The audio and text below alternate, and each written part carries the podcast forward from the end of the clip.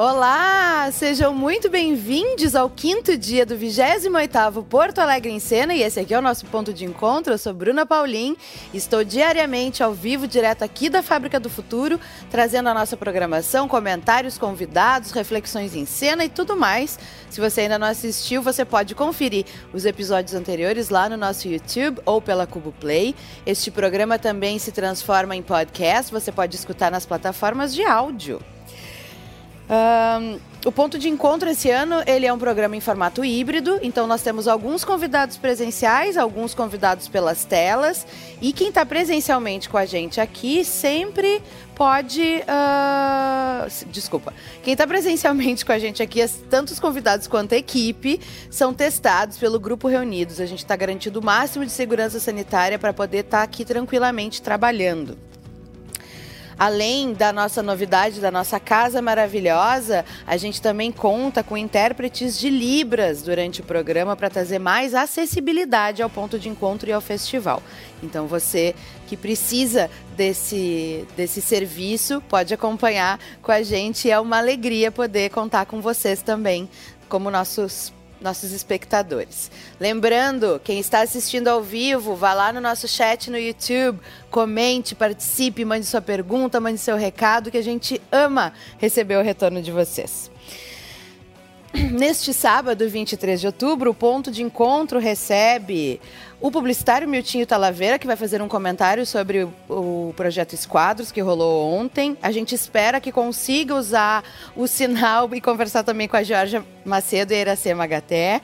Pedro Granato, Andressa Canterdiani, Melissa Dornelles e no quadro Reflexões em Cena a gente vai ter a presença do Arthur de Faria aqui no estúdio e o diretor Felipe Rich por link para a gente ter um papo sobre fazer teatro nos tempos de hoje, sobre fantasmagoria que está vindo aí. Vai ser uma delícia. Na noite de ontem, o público de Porto Alegre pôde conferir um lindo evento que ocorreu no Monumento dos Açorianos, o projeto Esquadros. Uma série de artistas produziram obras que foram projetadas ao ar livre, promovendo um espetáculo lindo e emocionante. E agora eu vou conversar com um dos nossos amigos em cena, o publicitário Miltinho Talaveira, que esteve lá acompanhando. Miltinho, bom dia para quem é notícia! Bom dia para quem é notícia! Belíssimo, com seu chambre, tomando seu cafezinho, sábado de manhã. Opa. Meu momento Odalgir Lazari. Teu momento Odalgir Lazari. Miltinho, conta pra gente como é que foi ontem acompanhar esse espetáculo incrível. Desde. Bom dia a todos, bom dia a todas, bom dia a todos. Uh, desde que começou o Porto Alegre em Cena, a minha grande expectativa era assistir o espetáculo de ontem. Ele era o meu, dos top 5, ele estava no topo e vai ficar no topo da edição de 2021, por mais que os outros sejam tão lindos e maravilhosos quanto. Primeiro que foi uma emoção muito libertadora, porque é um espaço, uh, foi na rua. A noite era de lua cheia e a gente pôde ver pessoas. No momento que a gente pôde ver pessoas, e a gente pôde se encontrar. E existe uma cidade sobre nós que era esse grande, esse, era o que eu mais falava para todo mundo. Ontem, quando eu comecei a convidar muitas pessoas que estavam lá porque eu convidei, uh, é assim, uh, eu, depois eu fui falar com a Jana, depois que a gente assistiu, para variar, eu chorei, me emocionei, que é de costume. e, e assim, ó, é foi uma, uma emoção, registros que a gente fez, inclusive até com a presença da carreta Furacão, né? Sim. Que faz parte da nossa cidade. A carreta Furacão, desculpa, passou numa hora da, numa, numa da hora que eu fiz um dos vídeos, e aí agora eu acordei cedo, eu peguei os vídeos, eu tenho que deixar isso registrado em algum lugar para a eternidade no meu perfil do Instagram. Editei todos os vídeos do jeito que eu pude e acabei de subir e só tenho a agradecer a turma de todas as meninas, a Jana, o Fernando, ontem a gente se encontrou lá na, na, no Largo, e depois caminhar nas ruas, depois eu passamos, fomos caminhando pela Loureiro ali, levei uma, uma amiga que eu, a Fernanda, que não tinha ido ver a, a, a, instalação ali da Redenção. Depois a gente atravessou a rua, foi tomar uma cervejinha ali no Bar Osvaldo. Então a gente está vivendo a cidade de novo, é maravilhoso. Pois é, era isso que eu ia te comentar. Estamos de volta vivendo a cidade. Como é que tu está te sentindo Graças nesse momento? Depois de, depois de tanto tempo recluso, tanto tempo fechado, tu que é a pessoa do giro, que é a gente da noite, fazendo jus ao nosso saudoso Tatata eu, tô, eu, tô, eu, eu me sinto como uma boneca que saiu de dentro da caixa. eu tô fora da. Uma boneca fora da caixa. A, uma, a, a, boneca fora da caixa, em cada momento eu visito uma casa, uma casa que eu digo em modo figurado, eu estou visitando a cidade. Então, terça-feira, quando a gente esteve lá no São Pedro, que eu levei uma tia para abertura. Quarta-feira, uh, quarta-feira eu não participei do Porto Alegre. Na quinta eu fui aí na fábrica ver o Metaverse. Ontem o Projeto Esquadros. Amanhã eu vou ver todos os espetáculos de rua eu vou participar. Então, semana que vem tem aqui perto do Bourbon Valley, que é perto da minha casa. Depois tem no Parque Germânia. Então, quanto mais a gente puder viver a nossa cidade neste momento, agora mesmo, eu abri o meu Instagram, tem um grupo de música de, de meninas fazendo um show no, na Feira Orgânica do Brick. As aventuras, então, elas são maravilhosas. As aventuras, sim, eu não as conhecia ainda. Então, a cidade está vivendo e a gente tem que aproveitar cada minuto que a gente perdeu no ano passado. A gente tem que viver cada minuto na rua agora. Eu cheguei às duas da manhã, eu acordei e a minha mãe disse assim: já que está de pé, eu, sim, tem que viver a cidade, vamos acordar. Que coisa boa, né? Odalgir. Olha aqui, Miltinho, tu fizesse parte do nosso grupo de faz parte do nosso grupo de amigos em cena Com e, muita honra. e colaboraste com o nosso guia afetivo que em breve todo mundo vai poder acessar, que está lindíssimo, uhum. com um design incrível da nossa querida Didi Jucá, que é a nossa designer maravilhosa. Conta um pouquinho para as pessoas qual foi a tua contribuição pro, pro guia. Deixa eu me lembrar o que, que eu dei de dicas. Eu dei de dicas o a calçadinha do Venezianos aos domingos, que agora as meninas estão fazendo a, a recebendo no bar uh, na calçadinha. Outra calçadinha que já para mim já é o meu bate-ponto, que é o Oswaldo, que fica ali na Oswaldo Aranha, quase esquina com a Santo Antônio, aquela a esquina democrática não é, se mudou da Borges com Andradas, agora a nossa esquina democrática é ali no Oswaldo. Eu falei da escadaria do Justo também, que é imperdível de a gente viver a cidade na escadaria do Justo dois lugares para a gente almoçar, que é a calçadinha da churrascaria Conca e a área externa do La Luna, que é aqui na Freire Alemão, quase esquina Teodoro Berlim, que é a Anitta. E beber negrones em é, e beber em qualquer bar que sirva. Beber negrones.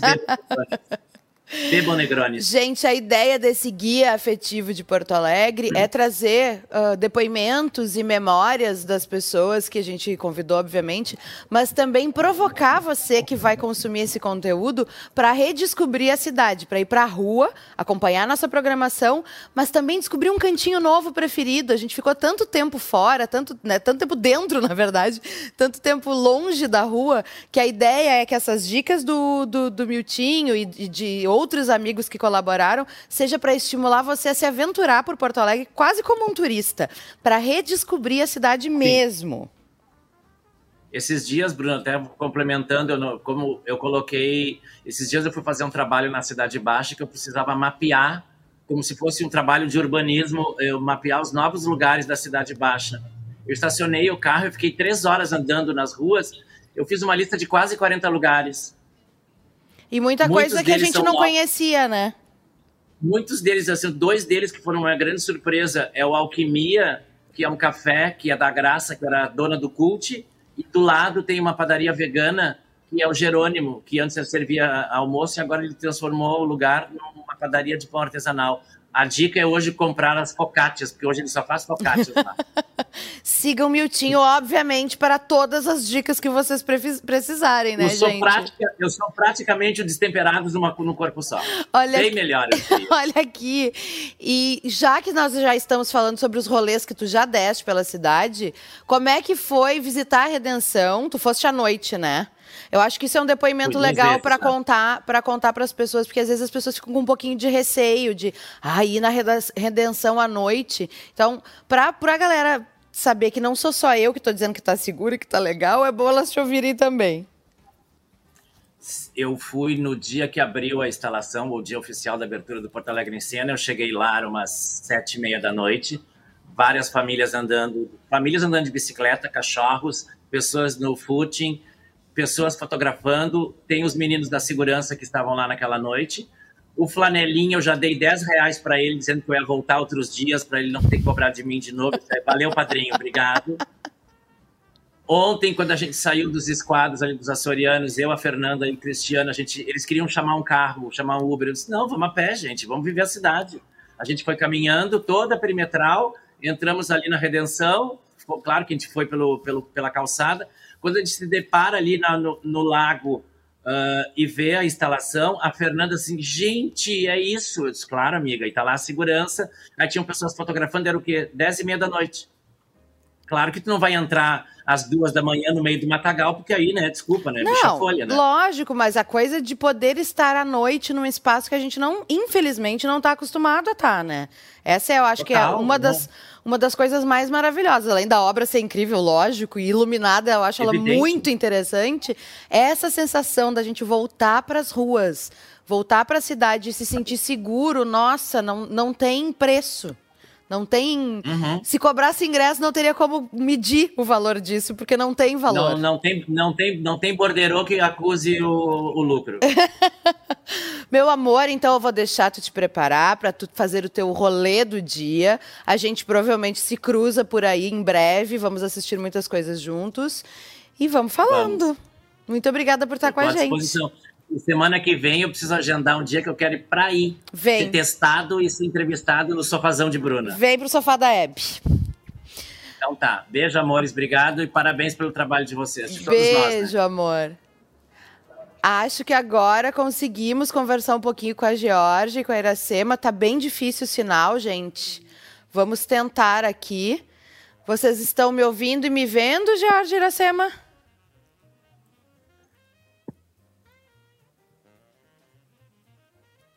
Eu não ouço vocês, infelizmente. Eu tô vendo bem, mas não tô ouvindo bem. Estamos te vendo. Tu está vendo e nos ouvindo? Um pouquinho, tá um pouquinho falhado, mas, mas acho que vamos tentar, pelo menos, a gente conversar uns segundinhos aqui.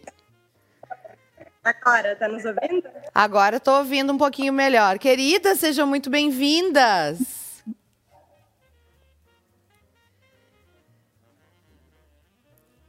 Tentar. Vamos tentar. tá bem difícil. Georgia, se tu conseguir me escutar, Obrigada. eu acho. Obrigada. Ah, tá. A gente quer agradecer sempre um pouco a da fala. Tá bem, tá bem trancado o sinal, meninas. Vocês estão com bastante uh, delay. Eu sou eu faço parte um grupo, uma produtora que se chama.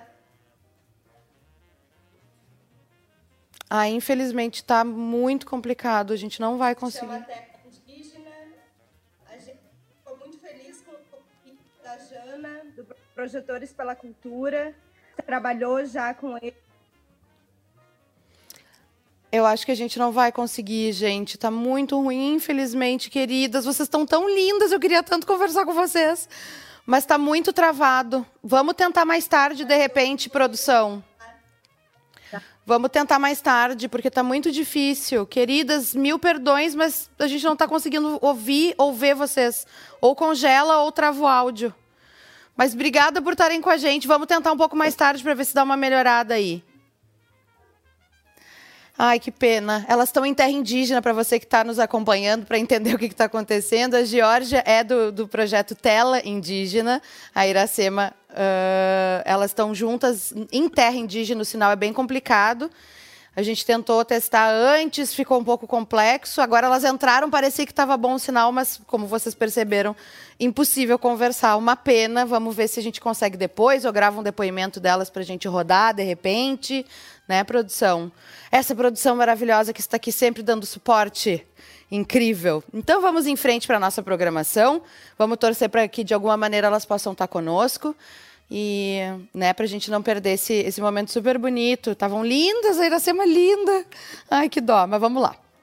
Gente, Aqui na Fábrica do Futuro, além de ser a nossa residência, a nossa base e a casa do ponto de encontro, também temos as sessões da obra Metaverse Estamos no Fim de Algo.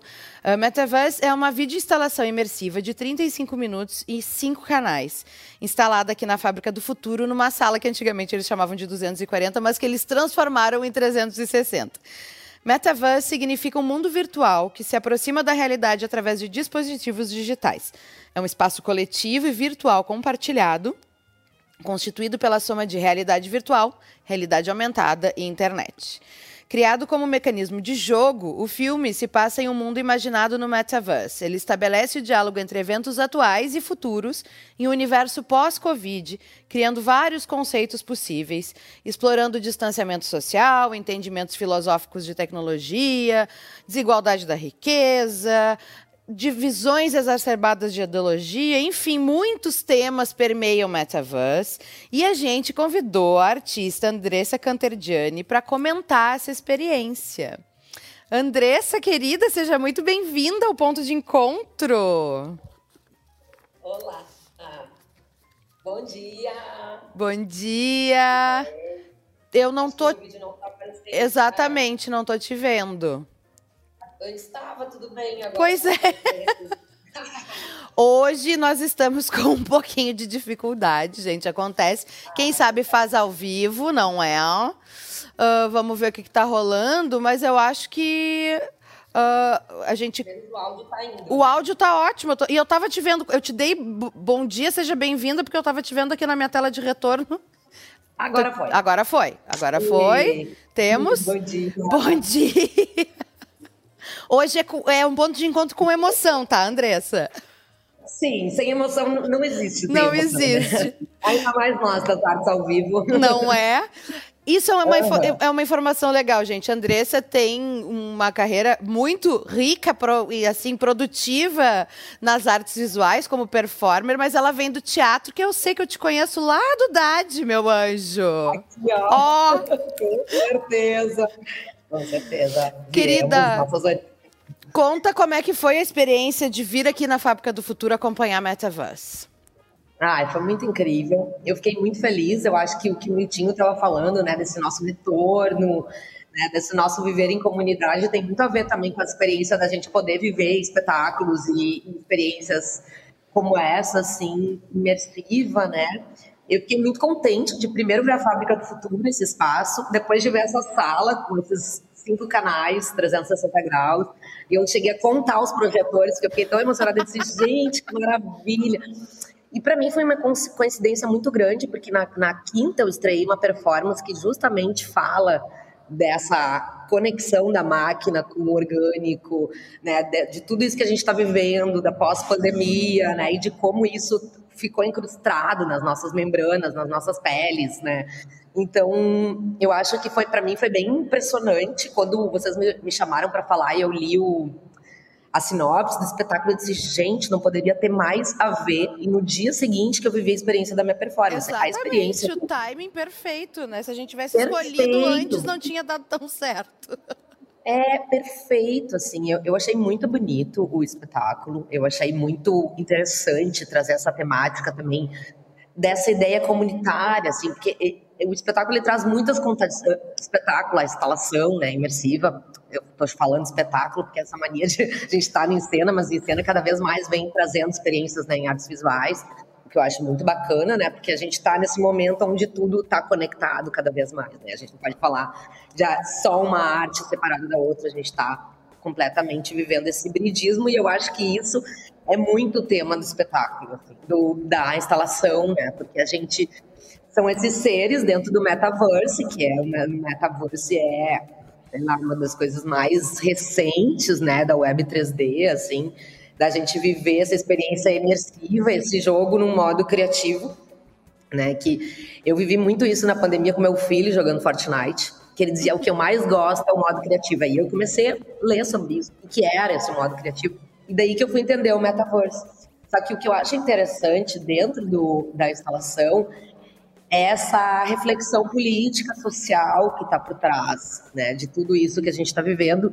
E uma conexão bem forte que me veio foi com o Manifesto Cyborg da Dona Haraway, que eu também utilizo isso nesse, nessa performance última que eu estou falando, e ela fala muito dessa conexão da máquina com o organismo e, e nossa, como a nossa experiência vivida é uma experiência política.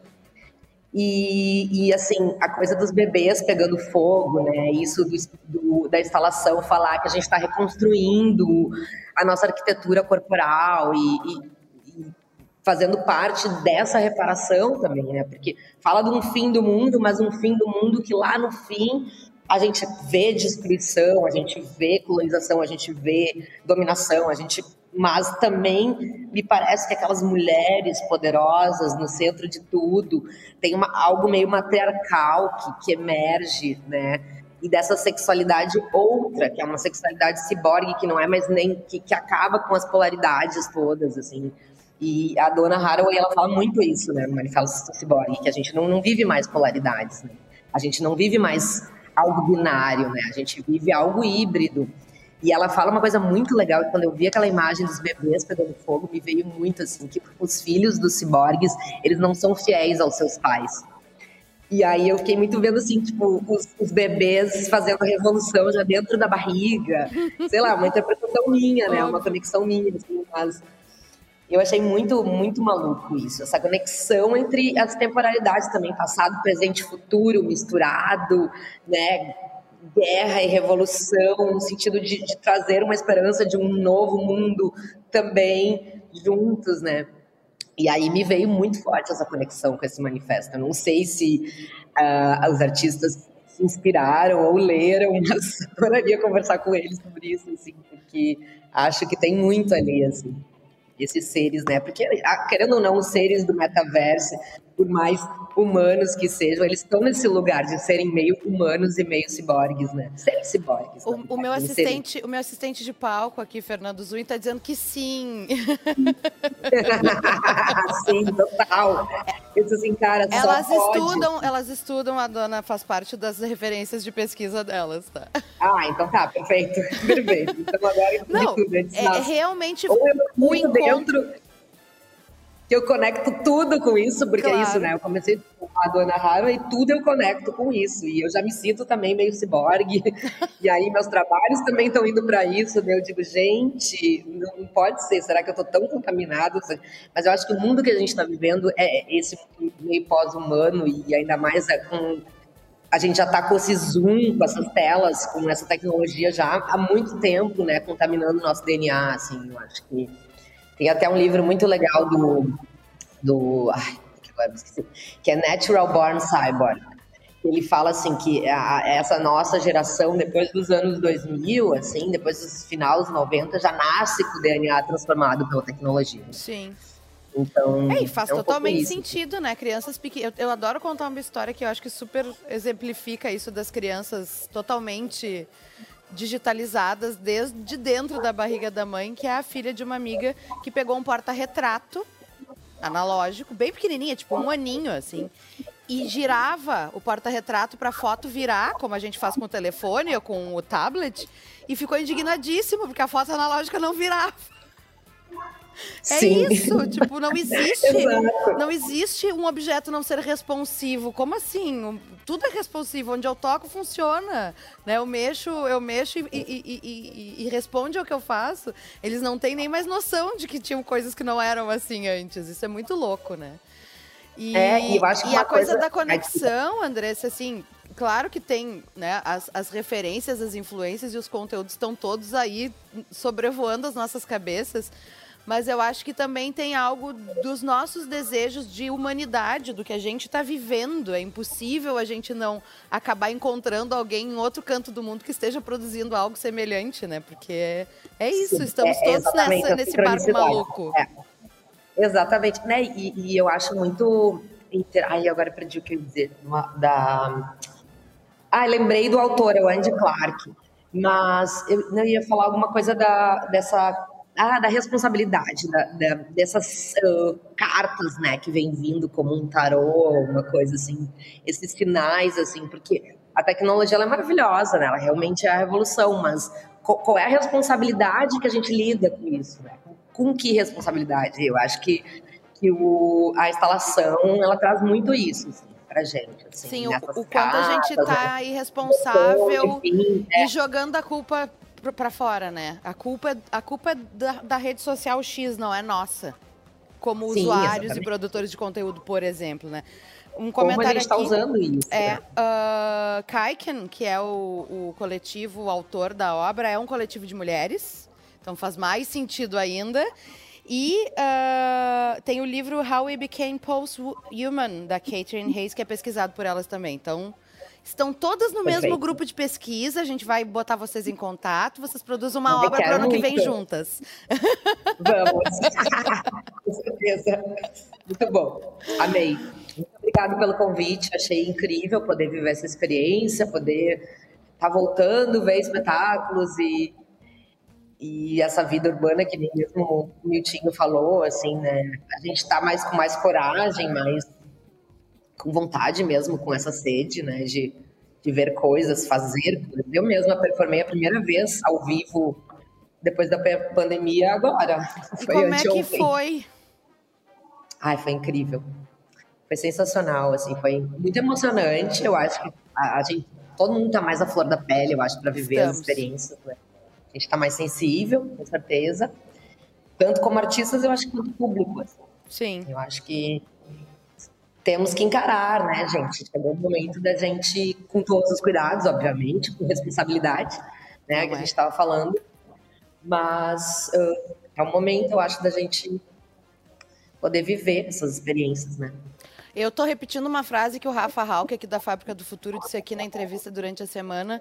Agora só vou usar esta frase, que é arte é saúde pública também.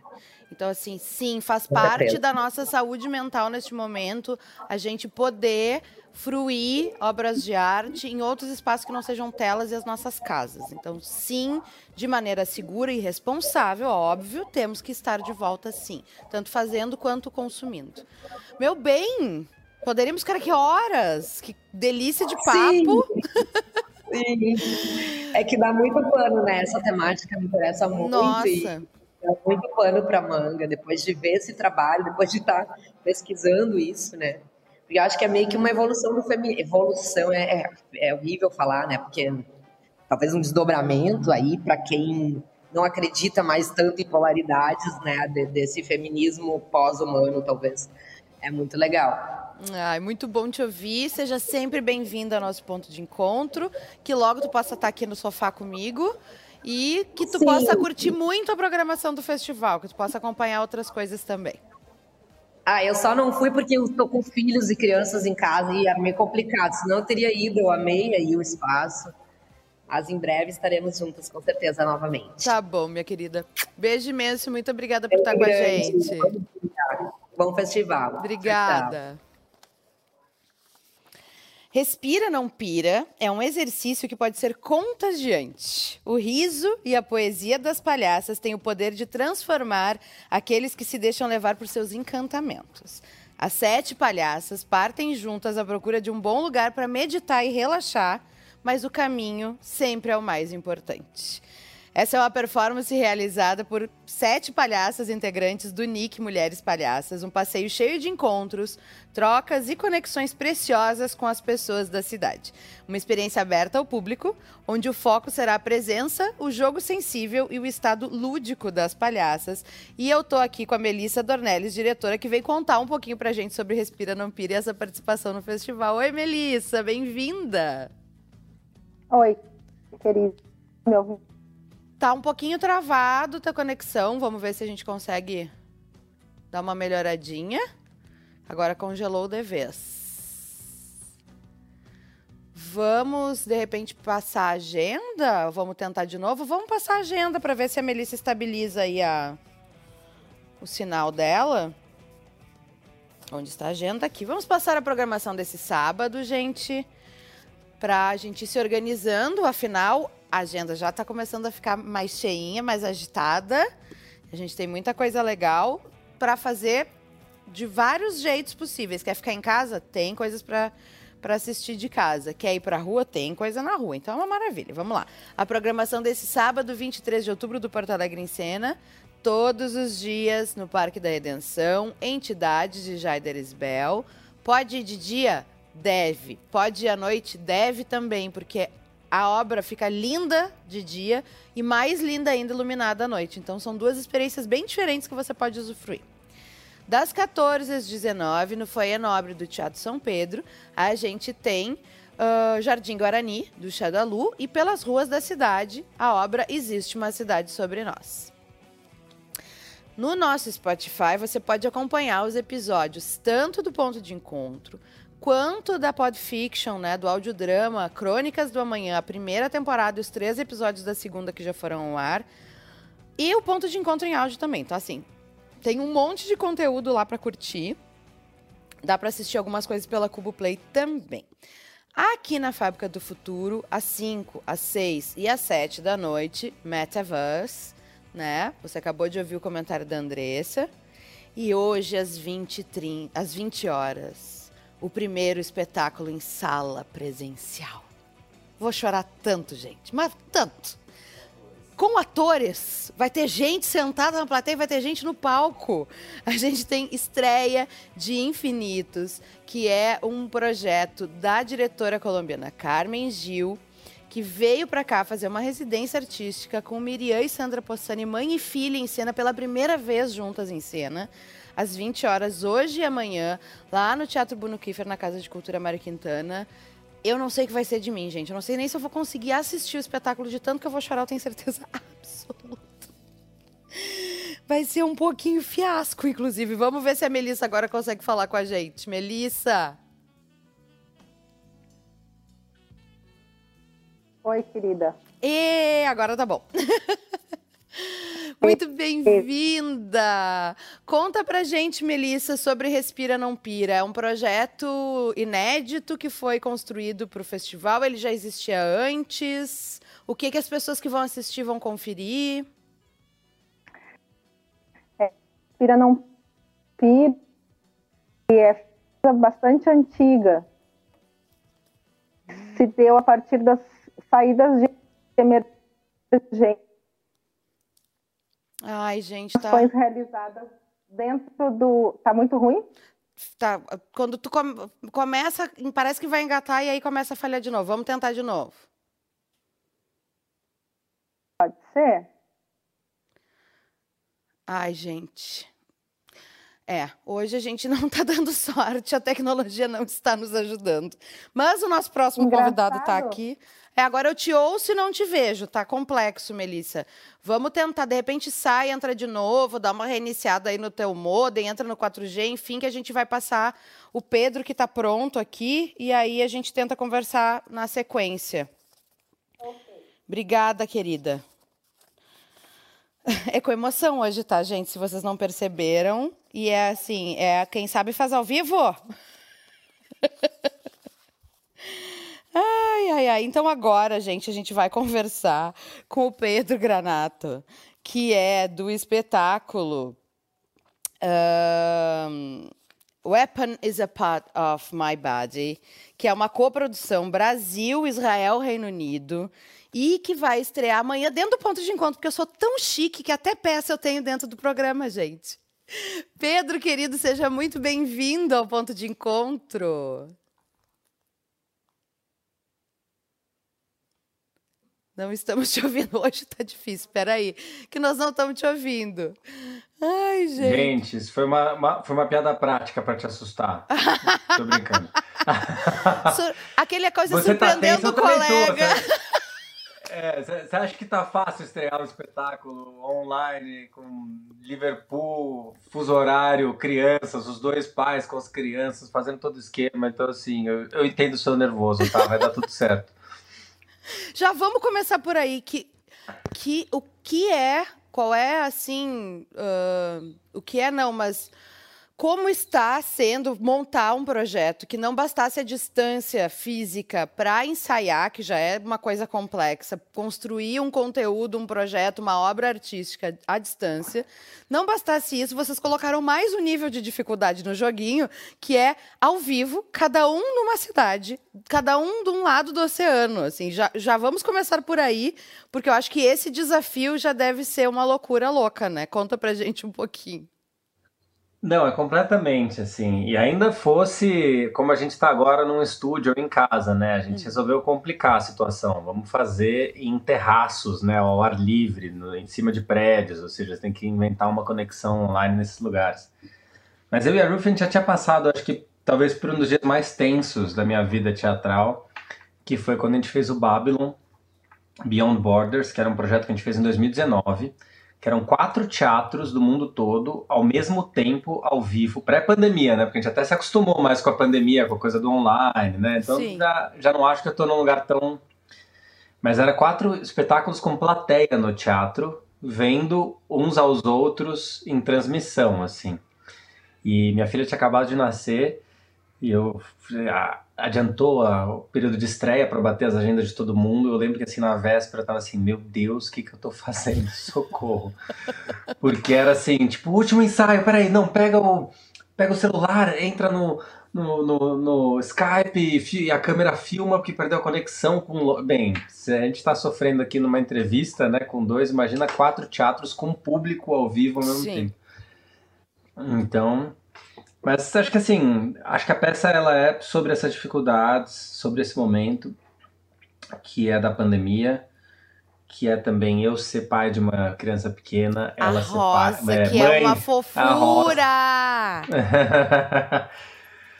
e ela é mãe de dois. E a gente tem, né, fazendo justamente um trabalho sobre essas questões, né, paternidade, maternidade e como a gente foi atravessado por contextos políticos, históricos, né? Ela foi se vacinar em Israel depois de passar, assim, né, parto durante a pandemia, com lockdown na Inglaterra, complicações no parto, ficar com dois filhos pequenos, mudar de cidade, ter que passar meses isolada numa casa nova. Ela foi para Israel ter uma vacina, estava feliz, exultante, me mandando, falando assim: ah, a vida voltou ao normal, minha família cuidando das crianças, finalmente, depois de seis meses com o filho recém-nascido, guerra. De repente, Sim. alarmes, ela tem que ir para para aqueles bunkers né, de proteção, levar as crianças.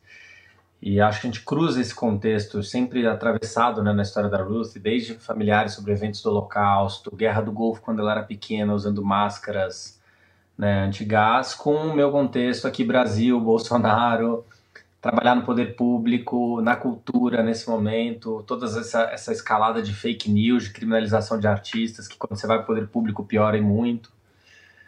Tudo isso está misturado, né? Pandemia, crianças, filhos e conexão internacional. Acho que assim, todas essas dificuldades elas são da peça. Então toda hora que eu fico louco com a dificuldade de fazer o trabalho, eu falo, gente, mas a, a peça é sobre isso. A peça é sobre isso. Qualquer coisa a gente assume isso, né? Pessoal está assistindo o teaser, uns trechinhos do teaser do, do espetáculo. E, bom, depois dessa experiência em 2019, como é que vocês resolveram produzir o, o Weapon? Assim, qual, qual, foi, qual foi o start para isso? Olha, a gente fez esse projeto, o Babylon, e ele foi muito complexo, porque a gente fez uma residência em Londres para começar a criar, e depois foram os quatro grupos para os seus países, né? Era África do Sul, Estados Unidos, Inglaterra e Brasil. É, então é isso, a gente tinha sobrevivido a isso. E aí, quando a gente foi fazer esse processo, a gente falou, vamos fazer agora um processo menor, mais íntimo, possivelmente com nós dois ao mesmo tempo. E a gente foi fazer uma nova residência, a gente conseguiu o apoio do Ministério de Israel para fazer esse projeto. E a gente foi para Londres é, fazer uma residência nós dois para trabalharmos. Aí a Ruth me contou que estava grávida e isso foi curiosamente final de fevereiro, comecinho de março de 2020, ou seja, uma, duas semanas antes do mundo virar de ponta cabeça. Então a gente foi lá, começou o projeto justamente assim, ah, vamos, né, como é que a gente vai fazer com os filhos? Será que a gente traz os filhos para fazer a peça quando a gente for viajar? Porque seu filho vai estar pequenininho quando a peça for, né, for estrear, ele vai ser um recém-nascido. E os nossos companheiros, né, falando assim, gente, vocês estão indo se encontrar, e o coronavírus, e eu disse, gente, calma, é um negócio na China. Uhum. A gente acreditava Brasil. que não ia chegar aqui, ai, nunca, A gente acreditava gente. que tava assim, ah, gente... Aí o marido da, da Ruth falava assim, não, talvez a gente tenha que guardar comida. Eu falei, gente, como eles são loucos, né? Os dois são muito hipocondríacos. Só que aí foi louco, porque justamente essa, esses 10 dias que a gente passou de residência, foi quando começou a escalonar. É, e aí já começou a ficar mesmo assim, tipo, nossa, casos, aí tem casos na Inglaterra, mas é no navio. É, será? Você voltando, você está exposto. E aí quando eu tô no avião de volta, eu já começo a ver pessoas com máscara. E, e dá uma sensação assim, será? O que, que vai acontecer? E na secretaria, por exemplo, isso não estava em assunto ainda. A gente estava preparando a inauguração da MIT. Eu ia dizer, preparando uma virada cultural, provavelmente bem aglomerante. Exato, preparando virada cultural para maio, essas reuniões estavam assim. Aí eu voltei na semana seguinte, mudou o secretário. Aí o novo secretário, Hugo Pozzolo, que é do Parlapatões, você não deve conhecer, Ah, que é amigo meu. E aí eu fui fazer uma reunião com o Hugo, tal, a gente pensando sobre mudanças, e eu falei assim, nossa, Hugo, você já percebeu que você vai ser o secretário que vai ter que lidar com o coronavírus? Meu Só que ainda não era um assunto na secretaria, ninguém falava. Isso eu tô dizendo assim, quarta, sexta-feira 13, a gente Sexta-feira fechou 13. todos os teatros de repente. Sim. Vocês nunca esqueçam. Não vou Porque me esquecer ligaram e falaram assim, Pedro, tem que fechar tudo. Eu falei, não, como fechar tudo? Daí assim, Meet, convidado internacional, espetáculo que os atores já estavam prontos. E eu falei assim, gente, não vai ter. E aí algumas pessoas assim, não, que absurdo, que paranoia.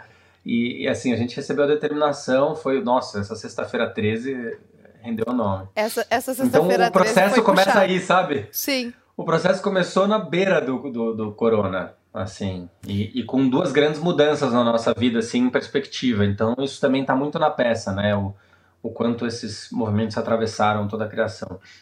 Que demais. As crianças, no fim, aparecem ou não no espetáculo? Vai ter participação da Rosa? Eu só tô pela Para de Rosa, querido. spoiler. Não, então só- vai ser bom que você vai esperar até o final. Mas eu digo que sim, as crianças são, são, são forma e conteúdo do espetáculo. Ai, que elas, demais. Elas estão super é, para dentro do espetáculo, a gente fala muito disso e tem sim uma. Não vão participar ao vivo, né? Sim, Porque lógico. já basta, Já né? basta todo. As dificuldades. e ainda batendo cada um no fuso horário. Tipo, aqui é o horário de Sim. almoço da Rosa, é, lá é horário, fica à noite. Mas tem uma participação das crianças, sim. Fora que, assim, elas participaram do processo inteiro. Era ensaio pra elas aqui, brincando, uma mostrando caminhão pra outra, Ai, enquanto a gente tava amadas. tentando bater o texto. Eu entrevistei a Rô há uns tempos atrás e a Rosa deu um oizinho e eu fiquei muito derretida. Eu, eu acho ela o máximo, sou fã da Rosa. Ah, que bom. Querido, vamos deixar mais desse papo para amanhã, porque depois da sessão, inclusive, de Weapon is a Part of My Body, a gente tem um papo com o Pedro e com a Ruth. Então vai ser muito legal, porque a gente vai poder conversar com os dois e discutir mais sobre o tema do espetáculo mesmo e sobre né, o projeto. Hoje a ideia era trazer o Pedro para o Pedro instigar a turma que está nos assistindo para estar com a gente amanhã. Meu querido, merda! Falamos Obrigado. amanhã e que o sinal, acima de tudo, esteja com a gente para tudo dar certo e ser um sucesso. O, o sinal há de estar. E vou te dizer que você amanhã vai ser a, a minha primeira plateia, né? Porque vai acabar aquela transmissão, né? Vou, vou fazer a peça para uma câmera apenas. Acho que eu vou olhar na sua cara se você gostou. Vai ser o, o primeiro, né? Aquela hora que acende a luz da plateia, que a gente vai ver, puta, tá batendo palma, bocejou, não bocejou, tá feliz, tá animado, vai ser com você. Tá bom, vou me preparar, pode deixar. Eu tenho certeza que eu vou gostar. Vai ser, vai ser meu primeiro e único impacto pós-espetáculo. Querido, muito, muito obrigada por estar com a gente. Boa véspera de estreia e amanhã a gente conversa. Muito obrigado. Até amanhã. Valeu, gente. Venham. Beijo, tchau, tchau. Beijos. Agora eu acho que a gente vai conseguir conversar com a Melissa. Melissa, tu tá aí? Alô, alô. É, está e o sinal está funcionando. Querida, Tô no contem. 4G. Ah, às vezes, às vezes é o que nos resta.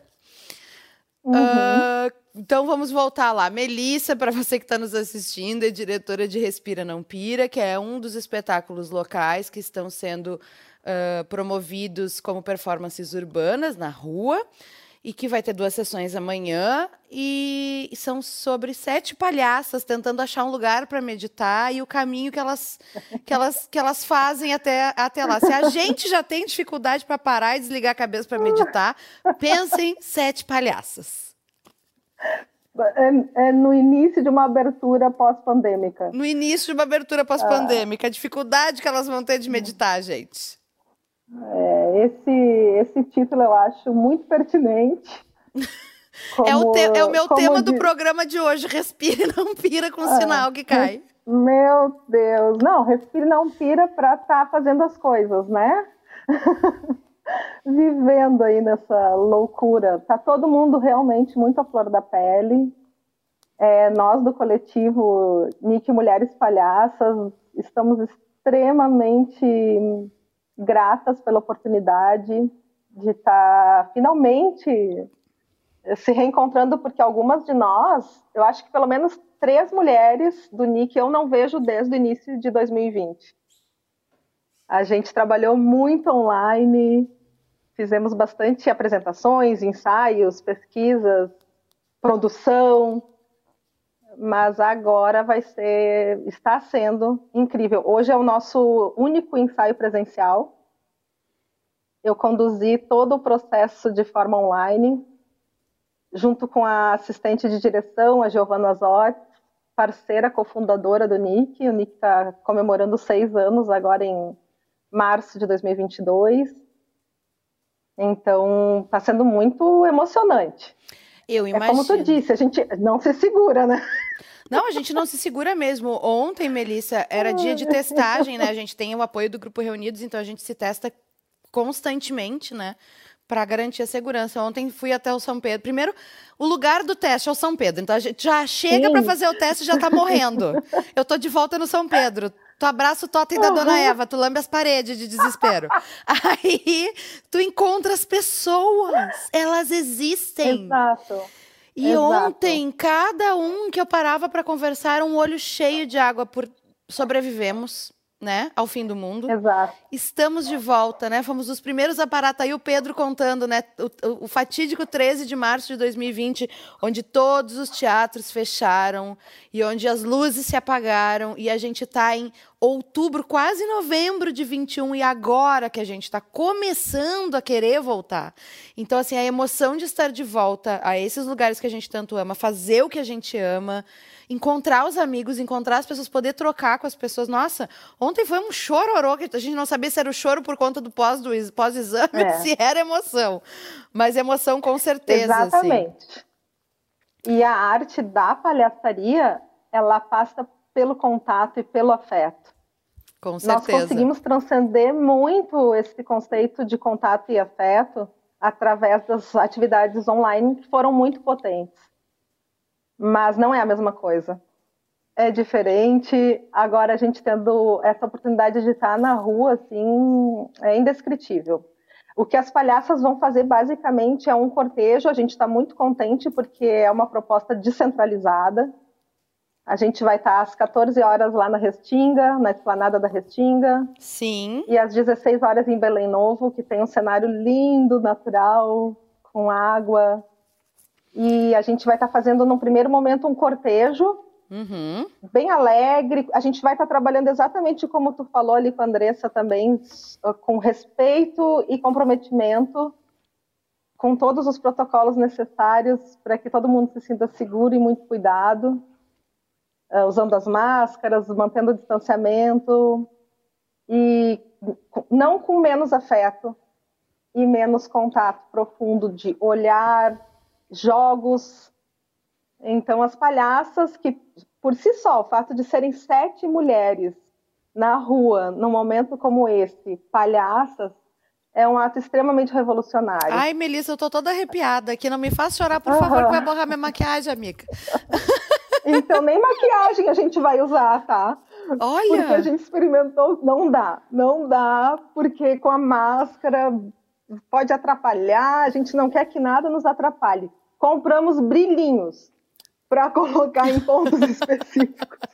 Vão estar tá bem brilhosas essas palhaças. Bem brilhosas. Nossa, ficou lindo. A gente fez uma composição estética bem dentro desse conceito de guerreiras pacificadoras de branco com algumas cores, flores, a faixa do Respira Não Pira, uh, propagando muita fé, muito amor, muita poesia e garra, né? Porque fazer arte nesses tempos assim precisa paixão, precisa coragem. E aí lá vamos nós num cortejo de cerca de 20 minutos e aí depois vem uma ação interessantíssima que pode ser feita mesmo que haja um novo lockdown. Que a gente vai trabalhar na faixa de segurança, Flor. É, com os carros que estiverem passando. Então, é possível criar um contato extremamente curador e profundo, com segurança, com distanciamento. É, eu, eu, dividi, junto com a Giovana, a dramaturgia com algumas funções Então tem uma palhaça que fica na calçada como guardiã do tempo, uhum. que vai avisar quando for abrir o sinal. Duas palhaças ótimo. ficam na faixa com na faixa de segurança com a faixa do respira não pira dançando, brincando. E tem duas duplas que vão agir, uma dupla mais intimista, olho no olho do espectador, com placas, com frases, bonecos, dedoches, e a outra dupla com bolhas de sabão, muita dança, muito corpo, brincadeira, trabalhando esses, essas diferenças de tamanho de jogo. E eu boto muita fé nesse trabalho, é uma honra estar abrindo ele no Porto Alegre em Cena. Ele, na verdade, é fruto de uma pesquisa muito antiga, uh, onde eu facilitava saídas de emergência uhum. no antigo Usina das Artes, eram atividades incríveis que tinham 40 pessoas e a gente ia para a Orla do Guaíba. E teve uma vez que a gente fez essa ação no, na faixa de segurança. E agora com o Nick, desde o início do, do grupo, a gente pesquisa a rua, trabalha saídas. Agora é como, assim, minha flor, uma forma de, de dar forma a algo que vem desde o início da nossa caminhada. Então, pois é, eu queria eu que tu, muita fé. Que tu comentasse um pouquinho sobre o grupo, porque a gente não, uhum. não, pelo menos posso estar completamente enganada, mas eu não me lembrava de conhecer um grupo só de mulheres palhaças. E eu só por isso já acho interessantíssima a ideia, mas eu queria que tu contasse um pouquinho para quem está nos assistindo e não conhece o trabalho de vocês uhum. sobre, sobre o grupo. Falo com o maior prazer. É, isso é um motivo de muito orgulho, assim, porque foi algo muito natural. O Nick, no primeiro momento, foi fruto de oficinas que eu ministrava na Usina das Artes. E haviam homens no início do projeto. E com o andar do tempo, quem ficou foram as sete mulheres. e, e a gente gostou de ficar só nós. Então, não é uma questão de polarização, de melhor ou pior. É, foi uma, uma questão muito natural dentro do coletivo. É um espaço de muito acolhimento e afeto. E eu acredito que todas as criações que a gente vem fazendo há seis anos, porque agora estamos só mulheres, eu acredito, há quatro anos pelo menos. É, é tudo muito o fruto do que nós vivemos dentro do coletivo. É, sem exageros, o NIC, acredito que para todas as integrantes, é, desde que começou a pandemia, foi um dos espaços mais importantes de recarregar as, as baterias de afeto. Há muito, essa é uma das características dos círculos femininos, né? Muita escuta, muito acolhimento, muito carinho e transparência. Então, eu acho que essa é a força das mulheres estarem indo para a rua. Acreditar que é sim possível um mundo diferente. E que bom essa essa irmandade, né? Essa coisa de sim, a gente pode muito bem obrigado a ter um grupo só de mulheres, construir sim. coisas incríveis. Estamos muito felizes assim. É, e, e, ninguém e, e nos tem apoiando. problema com os homens. Não, eu tenho até amigos que são homens, tá tudo certo. É, eu também. Inclusive o pai da minha filha. Olha aí. Tá tudo certo. Mas é muito bom poder acreditar nessa força feminina de liderança e acreditar nos produtos que vêm a partir de tanto amor, de tanta escuta e acolhimento. E o Respira Não Pira, uh, vocês conseguiram, fizeram muita coisa à distância, como tu já comentou aqui com a gente, assim, mas tu acha que uh, ele teria sido tão especial e emocionante se vocês tivessem produzido ele em outro momento que não esta loucura louca que a gente está vivendo?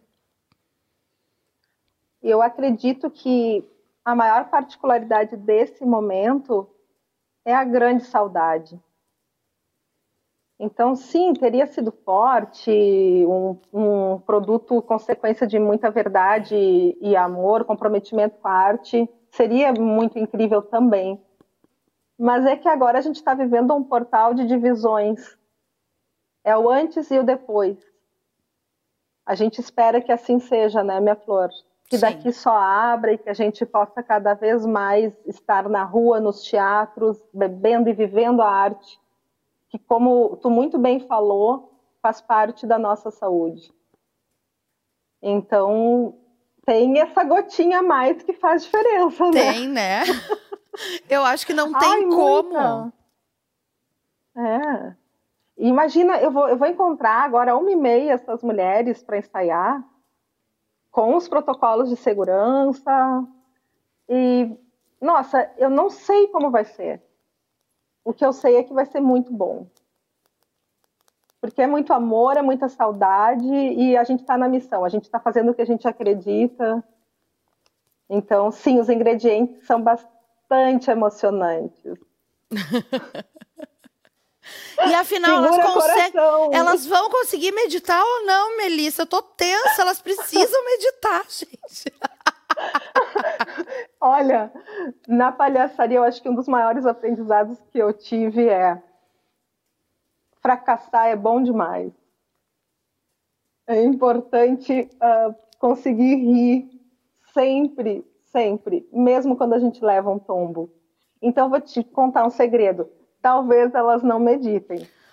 Mas mesmo assim elas vão adorar. mesmo assim elas vão se divertir muito. Ah, eu tenho certeza absoluta e quem estiver assistindo também vai, obviamente, porque só, assim, é só de ver as imagens e, e ler sobre e, agora sentir a tua emoção, a tua alegria, essa empolgação, eu tenho certeza absoluta que vai ser incrível.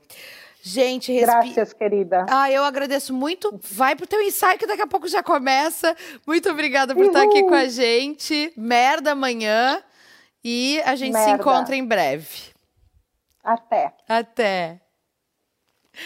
Gente, Respira Não Pira tem duas sessões amanhã, as duas descentralizadas, porque isso é uma outra alegria nossa esse ano no festival, porque as sessões descentralizadas voltaram para para a programação. Então, é lindo que a gente vai poder levar o festival não só para os espaços centrais, como a gente né, costuma fazer, mas também para várias comunidades. Amanhã, às duas da tarde, a gente tem sessão de Respira Não Pira lá na Esplanada da Restinga e a sinaleira de pedestres na rua João Antônio da Silveira, próxima à rua Almada. E às 16, na Praça Inácio Antônio da Silva, em Belém Novo, e na Sinaleira, esquina das ruas Heitor Vieira e Cecílio Monza, como vocês ouviram agora a Melissa, eh, elas fazem um cortejo, elas circulam, elas não param, elas, e elas vão para o sinal interagir com os carros e com, com as pessoas que estão passando. E a Melissa até comentou que é um lugar bem bonito, esse espaço lá em, em Belém Novo. Então, preparem-se, não é? que vai ser demais. E agora nós vamos ter o nosso Reflexões em Cena. Vocês já estão acostumados com esse quadro que faz parte da programação do programa, que são papos com um pouquinho mais de tempo, sem pressa, para a gente falar para além da nossa pauta exatamente do festival, apesar desta pauta ser muito importante hoje, porque é um espetáculo muito legal e que vai encerrar a nossa programação do Porto Alegre em Cena. Então, hoje a gente vai falar de Fantasmagoria número 2, mas não só disso, com Arthur de Faria, que está aqui no estúdio comigo, e Felipe Hirsch, que está pelas telas com a gente. Meninos, sejam muito bem-vindos. Muito Obrigado. bom ter vocês com a gente. Felipe nos ouve, nos vê, tá tudo certo? Sim, sim, tô vendo. Vocês estão me vendo também? Estamos vendo e te ouvindo. Que bom, que bom que tu tá aqui com a gente. Seja muito bem-vindo. Eu não vim de bermuda, que nem o Arthur. Ah, vocês não combinaram o uniforme, gente, francamente. Não, não, puxa. Próxima vez eu venho. Tá bom, vamos te esperar mais pro final do festival, depois da estreia do espetáculo, aí tu já traz a tua bermudinha na mala. É que eu achei que era plano tá, americano. Combinado. Achei que era plano americano, Felipe. Pois é, eu imaginei isso também. Na verdade, também vocês não sabem, eu tô em plano americano aqui também. gente, eu acho que, assim, a gente... Uh, eu quero que a gente comece sobre fantasmagoria, mas eu quero com um, um outro, uma outra provocação que ela obviamente vai usar isso como gancho, mas ela está para além disso, que é pode ser música também, mas eu acho que música a gente tem uma especificidade que no teatro foi mais possível fazer música na pandemia do que teatro, uhum. né? Então assim, como é estar fazendo teatro neste momento de retomada? Que a gente sabe de todas. Já existem as dificuldades econômicas, existem as dificuldades sanitárias, e a gente está vivendo uma realidade onde muita gente, não só da parte técnica, mas da parte criativa, teve que viver outras coisas, procurar outros trabalhos, né? Esse, esse termo que ficou terrivelmente batido, que é o se transformar, né? O se adaptar, o se reinventar. Como está sendo fazer teatro neste momento tão doido do, da nossa vida, assim? Eu não tenho ideia, vou fazer agora.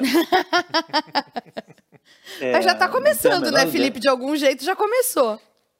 É, mas eu acho que é a primeira vez efetivamente que, que, que a gente vai. Eu fiz assim um, um projeto para o Teatro Municipal aqui de São Paulo, que é um projeto que tem o nome de Fantasmagoria número um, mas é bastante diferente do que vai acontecer aí em Porto Alegre. Uhum. É, é, um projeto, quase uma visita guiada pela história do, do Teatro Municipal de São Paulo.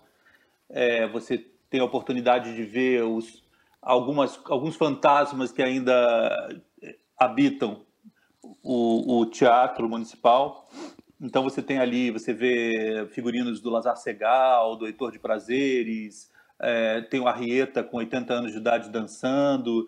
Em certo momento você passa pelo, pelo, uh, pelos porões do, do, do teatro, sobe para o palco, vê a orquestra ensaiando de perto. Então é, um, é, é mais uma visita guiada, né?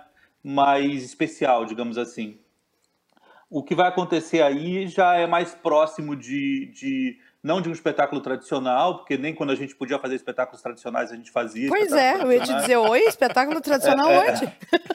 É, exatamente. Então, esperem o. Exatamente, esperem o impossível, né? É, não, o, o, que vocês vão ver aí, o que eu vou ver aí pela primeira vez, na verdade, é uma improvisação em cima de du, duas ideias para atos de uma peça que eu acho que pode acontecer no segundo semestre de 2022. Quando eu falo acho, é porque justamente essa investigação está sendo feita para isso, para a gente descobrir se, se existe é, é, um desenvolvimento interessante. Sempre existe, né? Pode ser que ela saia de, de A e vá para Z, entende?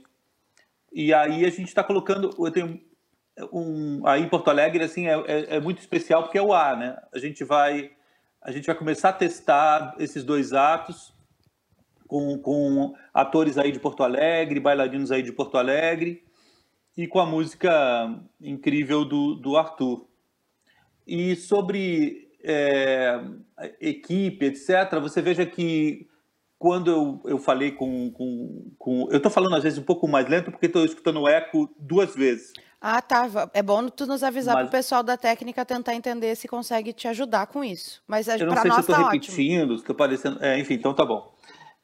É, e aí, quanto à equipe, etc., assim, meus produtores, por exemplo, um está na Alemanha, trabalhando na Alemanha, outro virou chefe de, de um, aliás, que está fazendo um super sucesso.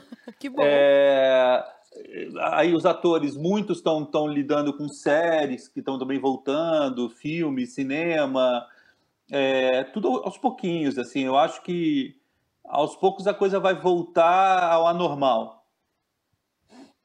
Com certeza. Arthur?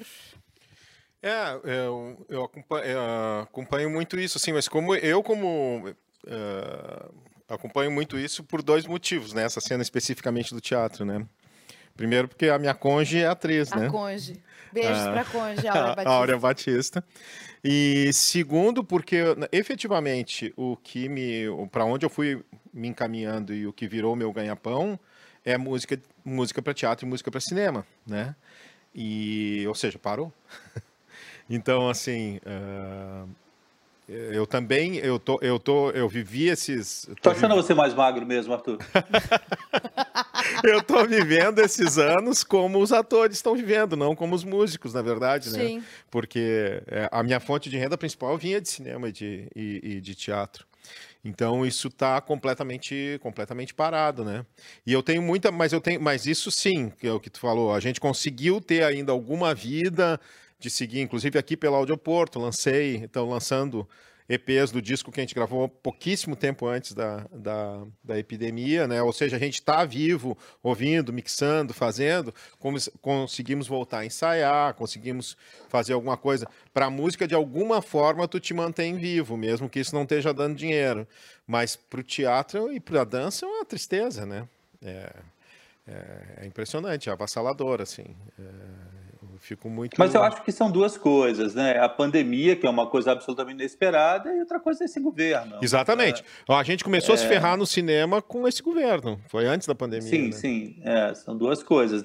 É o ódio mortal que esse governo tem por qualquer tipo de manifestação artística, uhum. até porque eles sabem que, que quem vai escrever a história do que eles fizeram somos nós mesmos. Sim. E e a pandemia, que é algo absolutamente inédito, né? Na, na pelo menos nas, nas últimas dez gerações, sei lá quantas. É, que assim, a, a, as dificuldades que nos apresentavam antes, não que fosse uma coisa boa, mas a gente conseguia buscar possibilidades de pelo menos estar ativos, fazendo uhum. alguma coisa. Podia, a gente Sim. podia abrir uma cena mesmo uhum. sem dinheiro, sem um financiamento, uhum e receber pessoas, uhum, por exemplo, uhum. né? A gente podia se encontrar para ensaiar presencialmente uhum. e, e chega esse momento onde as pessoas têm que tomar outros caminhos porque elas não conseguem mais, né, uhum. se manter e esperar uhum. que passe, uhum. né? Aí vem de novo a é dificuldade é... política também, né? É, exatamente, porque o maior problema era esse, né? Não era só a falta de patrocínios, isso a gente se acostumou muito mesmo antes, né? É porque a gente viveu uma sequência de governos que tiveram algum interesse a mais, algum. É, mas lá para trás, pós-ditadura, etc., a gente viveu coisas muito semelhantes, assim. Uhum. E, mas o problema maior desse governo não é isso, é o ódio, né, é que, Ele tem, que ele tem de fato pela, então e espalhado por uma parte da população, né? Então, eu estava lendo o livro do Chico Buarque que está de gargalhar, assim. Ele tem um conto que chama Passaporte, que é isso, é sobre um Daqui a pouco nós também passamos a ter muito ódio, o ódio que o ódio deles contamina também Sim. aos artistas e, e fazer arte com, com ódio não é uma boa ideia, né? Pois ontem eu ainda mexi com o Arthur, que nós estávamos na fila para fazermos o teste Covid, para estarmos aqui juntos hoje. E alguém falou assim: ai, Fulana, que pele boa. Eu disse, porque ela passa ódio na cara todos os dias. Exatamente. É isso mesmo. É isso mesmo. Gente... Fora que eu tenho ódio de fazer esse teste, não aguento mais fazer esse teste, cara, assim.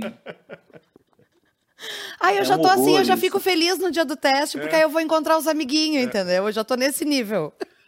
Não, eu, aquele cotonete que entra até a minha. Ah, o homem é muito escandaloso, Felipe. O homem é muito escandaloso. Isso eu estava comentando lá. É, não. A, a, cara que eu faço, a cara que eu faço na hora do teste, assim, o cara fica com pena de mim. É porque a gente nunca fez exame ginecológico, cara. Mulher tira estileta. Exatamente. É, é. tem. Ai, ai. Mamografia, né? Mamografia, tudo isso, né? Gente, lembrando para você que está nos assistindo ao vivo lá pelo YouTube, que você pode comentar, mandar perguntas, mandar recados. Fernando Zui fez um comentário engraçadíssimo aqui perguntando: mas Arthur e Felipe são irmãos? Separados no nascimento? Muita gente acha, muita, muita gente, gente, acha. Há quanto tempo vocês já trabalham juntos? Desde 2009. Já é algum tempo. Já é algum tempo. Ah, nove. Ah, é. é, a instalação é 2009. É, achei que era oito, mas é que você entrou no, na finalização, né? Eu entrei na finalização. Eu, eu tu, a, é, a gente se conheceu num trem da Antuérpia. Ai, que chiques os tá, dois. Eu em Porto Alegre e o Felipe num trem na Antuérpia. Indo assistir o Leonardo Cohen. Indo assistir Ai. o Leonardo Cohen. Isso é, dois, isso é 99, uh, 2009 ou 2008? Tu te lembra, não? Isso é 2009, 2009. É, é. Que foi... E foi... Uh, o primeiro encontro com o Felipe foi assim, de é, muito incrível, assim, porque me ligou o produtor dizendo, ah, o Felipe Rich vai te ligar, não sei o quê, né? E aí entra. Eu acho que eu falei com a Dani primeiro, não me lembro, ou depois com o Felipe, a Daniela Thomas. Sim. E aí o Felipe diz, não, ó, tem um filme aqui que eu quero que eu quero que você faça a trilha, filme que eu estou fazendo aqui com a Daniela. Uh, é uma trilha muito orquestral. Enfim, a gente conversou um monte. É uma trilha orquestral, vai ter muita música no filme. Não parava de ser alegria, né? Uhum. Uh, a produção vai falar com você para ver um negócio de orçamento e tal. A referência. Tá, tem alguma referência? Não, a referência é você mesmo. E eu conheço seus discos e tal. Tá. Aí eu já estava tudo bom demais. Eu fiz a, a última pergunta, assim, só para saber e, e, e, qual é o prazo disso. Aí ele me disse: o filme estreia em 30 dias no Festival de Veneza. Era óbvio. Não, acho que era 45 dias. O filme estreia em 45 dias no, final, no Festival de Cinema, você tem que entregar tudo. Eh, no Festival de Veneza, você tem que entregar tudo pronto em 30, 30 dias. dias. E aí, aí. E de lá para cá, nunca deixou só, de ser Só piorou. Hã? Só piorou. Sempre as duas coisas, assim, o do bom e o do ruim. É total liberdade, Exatamente. total não saber o que, que vai acontecer e os prazos e os sempre prazos inacreditáveis. É. Tanto é. é fantasmagoria, né, gente? pra tem coroar. Um hacking, tem um hacking, tem um hacking pra, que eu pedi para uma peça nossa chamada Fim para ele em 45 minutos. É, eu vou ali tomar um café, tu faz um hacking uh, para quando a gente voltar do café. É em verdade, latim. Isso, não é mentira. Fiz, né? Vou é dizer não pra esse homem? Não vou dizer não pra esse homem. Conheci ele num trem indo pra Antuérpia ver o Leonard Cohen, tu não pode dizer não é, pra ele. Eu na mesa de casa não, e ele num trem na Antuérpia. Enquanto ele está fazendo, enquanto ele está respondendo, eu vou diminuindo o tempo, claro. É sinal que dá. É óbvio, né? É sinal que dá. Esse é o desafio. Exatamente. Vamos falar sobre é. tempo. Felipe, tu chega amanhã em Porto Alegre, é isso? Chego, chego. Amanhã, no final da tarde, estou chegando aí e vou para a lancheria. Muito bem. Vamos nos encontrar lá. Tô com saudade de comer X-coração. Não fui ainda pra lancheria, gente. Não fiz, não eu fiz esse não, reencontro. Então tá, todo então mundo é marcado amanhã. amanhã na lancheria. Uh, vocês. Bom, então, chega amanhã que é domingo, o espetáculo estreia na sexta, dia 29. Exato. Nós temos exato, então menos de uma semana. Olha, tu tá até cheio de uhum. prazo, Arthur de Faria. Tu tô. toma vergonha na tua cara que não tem 45 Exatamente. minutos. Exatamente. É, é.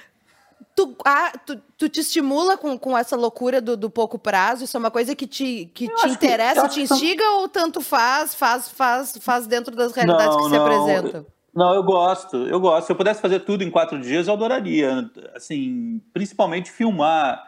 É, cinema é uma coisa que demora, série. Sim. Quando eles falam que tem que desenvolver, tem que. Eu lembro que a série que a gente fez para MTV, A Menina Sem Qualidades, que foi uma série que muito bem recebida, ganhou vários prêmios de melhor série do ano, a PCA. Eu escrevi em dezembro, em maio estava no ar. É, então, assim, eu acho que falta um pouco essas pessoas que pensem de alguma maneira assim. Isso não significa que sempre rápido será bom. Tem, tem processos meus que são muito longos, assim, de um ano, nove. Mas o, o, que, o que é importante a gente notar é que a gente está no meio de um processo. Esse, e o que vai ser feito aí em Porto Alegre tem a ver com o fim que eu fiz em 2019, que tem a ver com, com antes que a Definitiva Noite se espalhe na Latinoamérica foi o, um dos últimos espetáculos antes. que eu assisti. Foi o último Qual? espetáculo. Antes? Não, não. Teu eu assisti, o eu assisti o Bowie antes.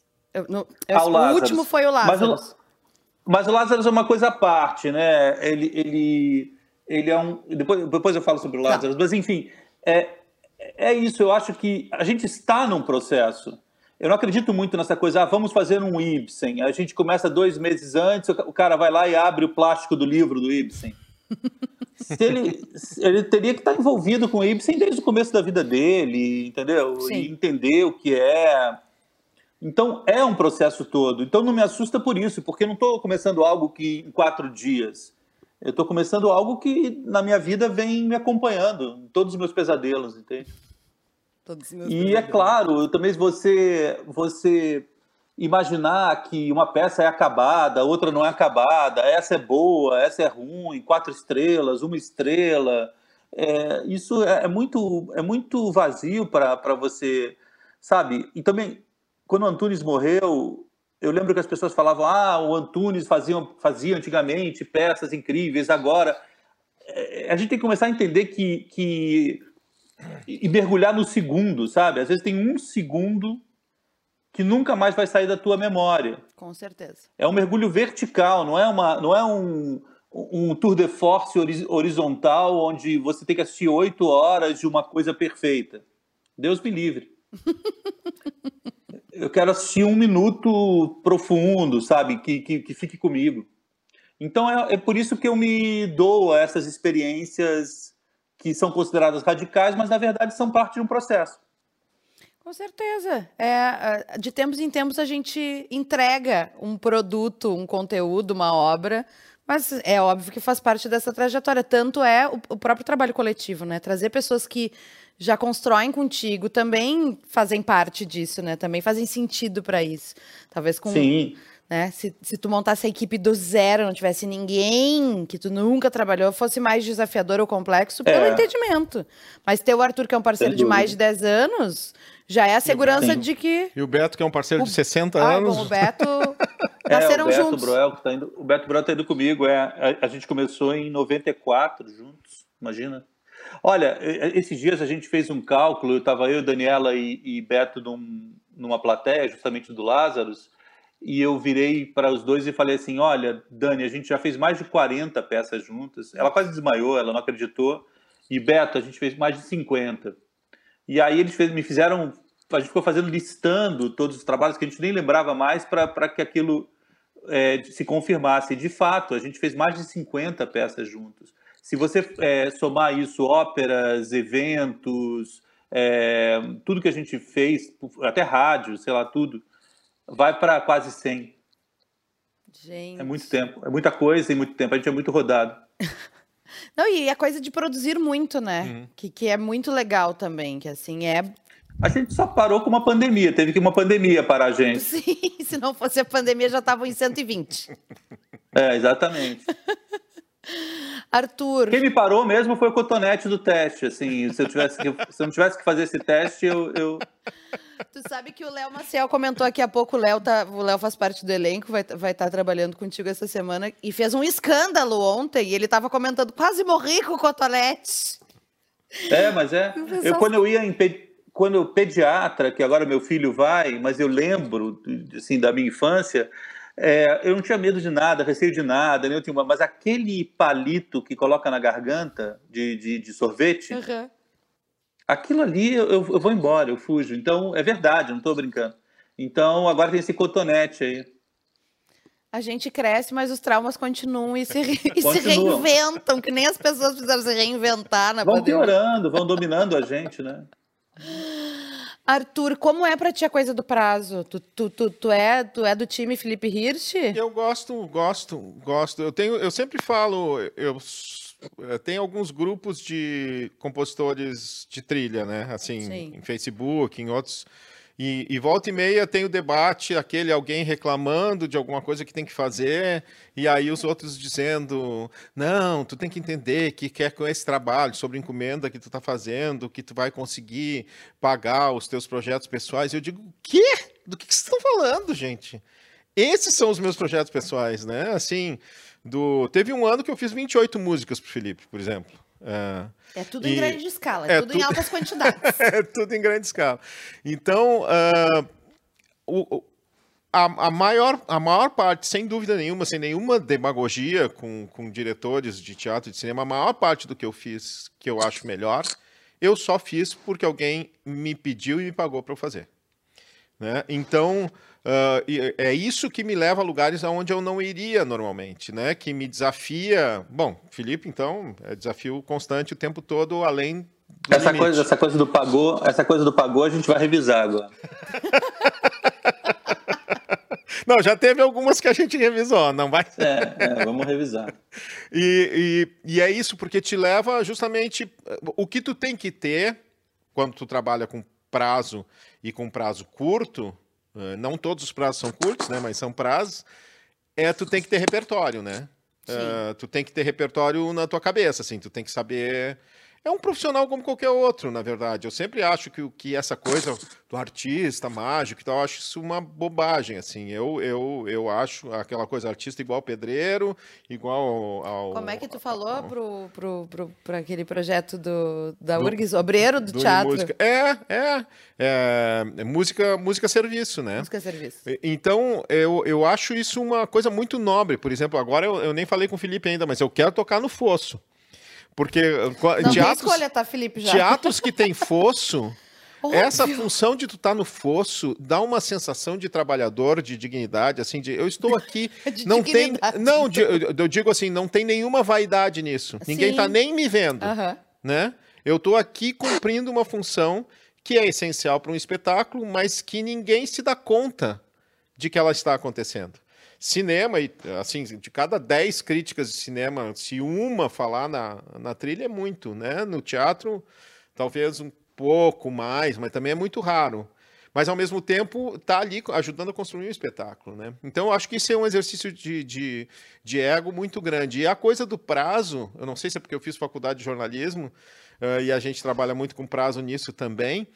Eu acho muito desafiador, assim, é, é, é isso, assim, tu tem que me entregar um hacking daqui a 45 minutos. Se eu nunca tivesse ouvido um hacking na minha vida, né, Acho que ia ficar difícil. Eu não ia conseguir. Então, para isso, tu tem que ter, talvez, uma. Uh, tu tem que conhecer muita coisa, né? Eu acho que quem trabalha com música sobre encomenda não pode se dar o luxo uh, de ser um especialista num determinado gênero, né? Não pode ser um músico disso, um músico daquilo. Tem que ser um músico de tudo. E eu, como sempre, fui muito bastardo, eu nunca fui nunca, exatamente de uma coisa uhum. ou de outra, né? Eu sempre gostei de coisas muito diferentes, cada vez mais gosto de mais coisas diferentes. Então eu acho que isso te ajuda nessa hora, na hora da, da pressão no, no, no cangote. Mas eu conheço muitos, muitos amigos, inclusive, que deixaram de fazer música para teatro, por exemplo, ou para cinema por causa disso. E a outra coisa, tá, por exemplo, a gente fez o Severina. Uhum. Inclusive, tá me devendo uma janta ainda. Uh, o Felipe. Não, gente, assim, ó, tá, acerto de contas entre Felipe Rires e Arthur de Faria, vai, ao vivo vai, aqui no ponto de encontro. Vai Porque ser na prim... lancheria, vai ser na lancheria. A primeira. Não, na lancheria não vale, era fazano. De fazano para lancheria não dá, tem que ser 10 lancheria, então. Daí é o seguinte, a gente combinou. Uh, o Felipe foi, film, foi fazer o Severina, que é um filme que eu acho maravilhoso, com o Javier Drolas, magnífico, filmado lá em Montevidéu e tal. A ideia dele era a mesma do Era Uma Vez na América, do Sérgio Leone, que uhum. é um uhum. filme que, quando ele foi feito, a trilha estava toda pronta. Né? É uma coisa raríssima. Então eu fiz, compus a trilha toda, o negócio foi mudando, não ficou assim, claro, né?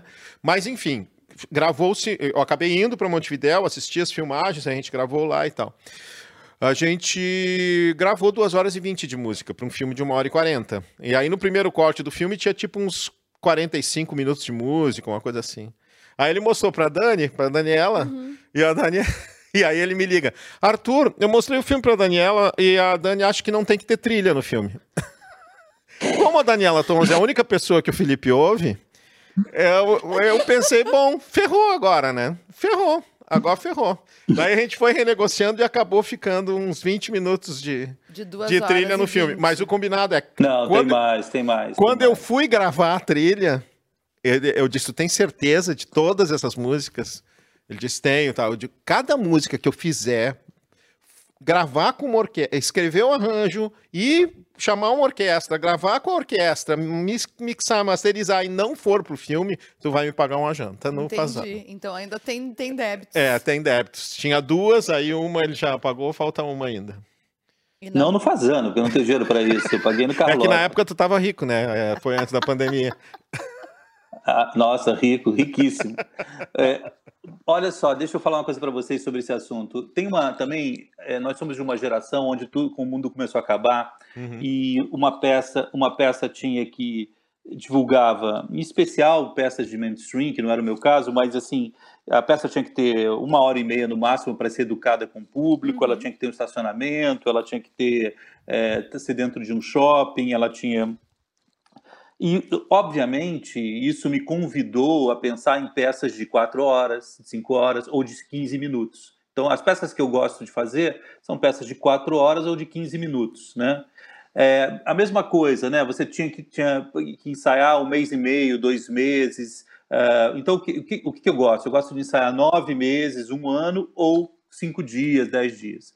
É, é, é uma maneira de você fugir de um pacote que, que que a estrutura é, de produção e de é, boas maneiras na, na, arte ou boas maneiras no, ela, te, ela te obriga a fazer, né?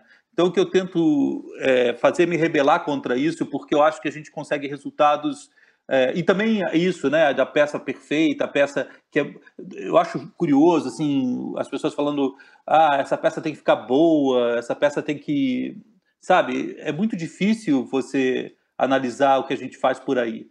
Então, é, eu tenho apreço também pelas peças que, que, como eu falei, que me convidam a um momento de reflexão e não são tentam peças que tentam a, a, atingir uma perfeição que não existe, obviamente. Assim. Então, eu acho que tem a ver com isso os processos que, que nós fazemos. A outra coisa que me ocorreu rapidamente em relação Fique ao que o Arthur falou é que, é que, obviamente, eh, quando a gente faz algum tipo de. A gente brinca com isso, mas quando a gente faz algum tipo de acerto, acordo para fazer um hack em 45 minutos, a gente está falando é, de algo. Vou usar uma palavra que é muito, muito perigosa e muito uh, questionada, que é paródica, né? Porque o que a gente está fazendo, na verdade, é um objeto político. É, nós, nós, queremos um hacking ali por algum motivo, não é porque eu, porque eu, eu quero um hacking, porque eu quero fazer um velório de reis, entendeu? É porque é, a gente está, de alguma maneira, querendo, é, encaixando um pensamento político dentro daquilo. Aquilo vai nos servir a algo servir a um pensamento que quase sempre é um pensamento, é um pensamento sociopolítico, sobre o assunto, sobre. Então, o que a gente faz é, é, é chegar no cerne da, da ideia, desenvolver a forma, a linguagem, a ideia, é, para que você é, consiga transmitir algo é, a partir daquilo. Não é um hacking feito para alguém ser velado. É, não é, então, então por isso que as coisas podem, é, na verdade, aquele hacking faz parte de um projeto maior, não é, não é uma coisa que começa do zero ali que tem que envolver a orquestra de Viena. Mas às vezes acaba envolvendo. Não, aí se você tiver dinheiro para pagar a orquestra de Viena, melhor, né? Mas isso, uma das tantas coisas que eu aprendi muito com o Felipe uh, é, é, realmente essa coisa do estante. Eu me lembro de um, a gente foi para o Festival de Santiago, né? Que é um festival gigantesco. É, e, e, a gente conseguia, em alguns, alguns milagrosos horários, assistir alguns espetáculos. E tinha um espetáculo em particular, que não, não interessa, seria até uma deselegância dizer de quem, mas enfim, que era um espetáculo que tinha uma primeira parte, que eram duas pessoas sentadas, conversando no sofá, e que era interminavelmente aborrecido, a gente dormia, acordava e dormia, acordava. Aí uma segunda parte incrível, onde tinha um monte de truque que tu não acreditava, de trucagem mesmo, como é que os caras tinham feito, e que ficava muito interessante o texto, tudo, não sei o quê. E aí voltavam para uma terceira parte que era igual à primeira, e tu pensava, não, não, não, não vamos fazer isso de novo. E faziam de novo. E aí a gente comentando isso e tal, eu e mais dois atores da companhia. E aí o Felipe dizendo, vocês nunca vão esquecer da, de várias coisas que vocês viram ali. Isso, isso, é, isso é mais importante. Eu pensei, é, é verdade, eu nunca vou me esquecer daquilo. Então, a, a, a, inclusive da experiência daquela parte que não terminava nunca e daquela experiência que não terminava nunca, né? Tipo filme Carlos, do Carlos Regadas, que tem essas coisas também, assim. Uh, é um e... trabalho sensorial também, né? Eu, eu, gostei da peça muito, eu gosto Exatamente. muito dessa peça. Então é isso, é, é e, e, é uma coisa de, de deslocar mesmo o que, o que que te, o que que te, o que que te marca, né? O que que te marcou ao longo da vida? Foi aquele negócio que tu viu que tu achou legal, legal, te divertiu e tal, o tempo passou e depois, dez dias depois, tu não lembra mais? Ou aquela coisa que de alguma forma te abalou de, de algum jeito que ficou para sempre na, no teu repertório de, de formativo e informativo, né? Sim, pro bem e pro mal, pro claro. trauma e pra, e pra memória incrível. E pro mal que é bem também. É, e, e pro, mal que é bem, é. como não fazer. Não, eu vi peças da minha vida, eu vi peças da minha vida de 15 minutos que tinham 12 horas. Uhum. E vi peças de 12 horas maravilhosas. Assim, uhum. é, isso é muito relativo. A gente está claro. trabalhando com sentidos. É uma questão tudo é sensorial, né? Por isso que, o, que o teatro exige essa presença, né? Porque você está lidando com todos os sentidos, inclusive paladar, todos, né? Sim. É, eu, eu Agora eu esqueci, mas eu tinha uma, uma, um comentário brilhante, é uma pena. Não, a Tragédia Comédia era um espetáculo desse muito longo que ninguém se dava conta que era muito longo, porque acontecia tanta coisa que quando a gente dizia Sim. quanto tempo o espetáculo tinha, as pessoas diziam, não, não, não, não durou esse tempo. Ou quando olhavam no relógio, quando tinha acabado, né, eu acho. E ao contrário, tinha outras mais curtas que pareciam mais longas. É, o tempo é... Exato. O tempo é completamente subjetivo, né? Felipe, Totalmente. quando tu fala sobre uh, essa, esse exercício, inclusive algo que te instiga em optar por não seguir essas convenções impostas por um padrão de produção, assim. Te interessa te envolver nos processos, além do processo criativo da cena? Tu, tu, tu te conecta com o resto da ficha técnica e propõe essas coisas? Ou isso é um fluxo natural que acaba acontecendo, assim, do, do, do projeto? Ou tu quando tu chega para a equipe, eu, dessa vez eu quero fazer um espetáculo extremamente longo ou muito curto. Esse, essa é a proposição. Ah, não, na verdade a proposição é a partir da ideia, né? Depende da ideia que vai ser desenvolvida, né? Uh, então, eu, eu, não, eu não, normalmente eu não busco forma antes de desenvolver a ideia, uhum. sabe? Normalmente, pode acontecer. Sim. É, mas, mas normalmente uma ideia é, dá, dá origem a esses a essas vontades, a esses pedidos, aí a gente vai lá e quebra a cara, o que é a parte mais gostosa, entendeu? Você ensaiar, você falar, meu Deus, não é nada disso. Também quando você chega a uma certa idade, você fala não sei, é uma liberdade gigantesca que você ganha na sua vida, né? Porque diretor jovem e artista jovem sempre sabe tudo, né? É por isso que ele começa a enlouquecer e começa a gritar em certo momento, porque a pessoa está insegura, está então, quando você chega a uma certa idade, você fala não sei, você percebe que o não sei é a, a ordem das coisas, a gente não sabe de nada mesmo, por mais que a gente estude, se aprofunde, a gente continua ignorando e, e é muito complexo, porque quanto mais você pensa, você fala, puxa, eu achei que era assim e não é, e, e, e nada é assim por, por muito tempo, e você está lidando também com, com uma quantidade de artistas em, por isso que assim é, são, são, esses mitos, essas coisas. Eu não quero falar a palavra mito aqui, obviamente, pelo Sim, amor de Deus. Porque até isso nos tira. Mas, assim, não podemos mais usar é, essa palavra. É, é. Mas, enfim. Bom, mas eu vou continuar com o mito. Ó. São esses mitos que têm que cair. Obrigada. É, é. então, não, por exemplo, ah, não, ele é um diretor de, de, atores, ele é um diretor, diretor de ator como, né? Cada ator precisa de uma coisa, num, num momento, você tem que ler aquele ator, tem que entender qual o momento da vida dele emocional. É, dirigir uma coisa 24 horas. Eu falo para alguns é, amigos meus que começaram a dirigir mais tarde.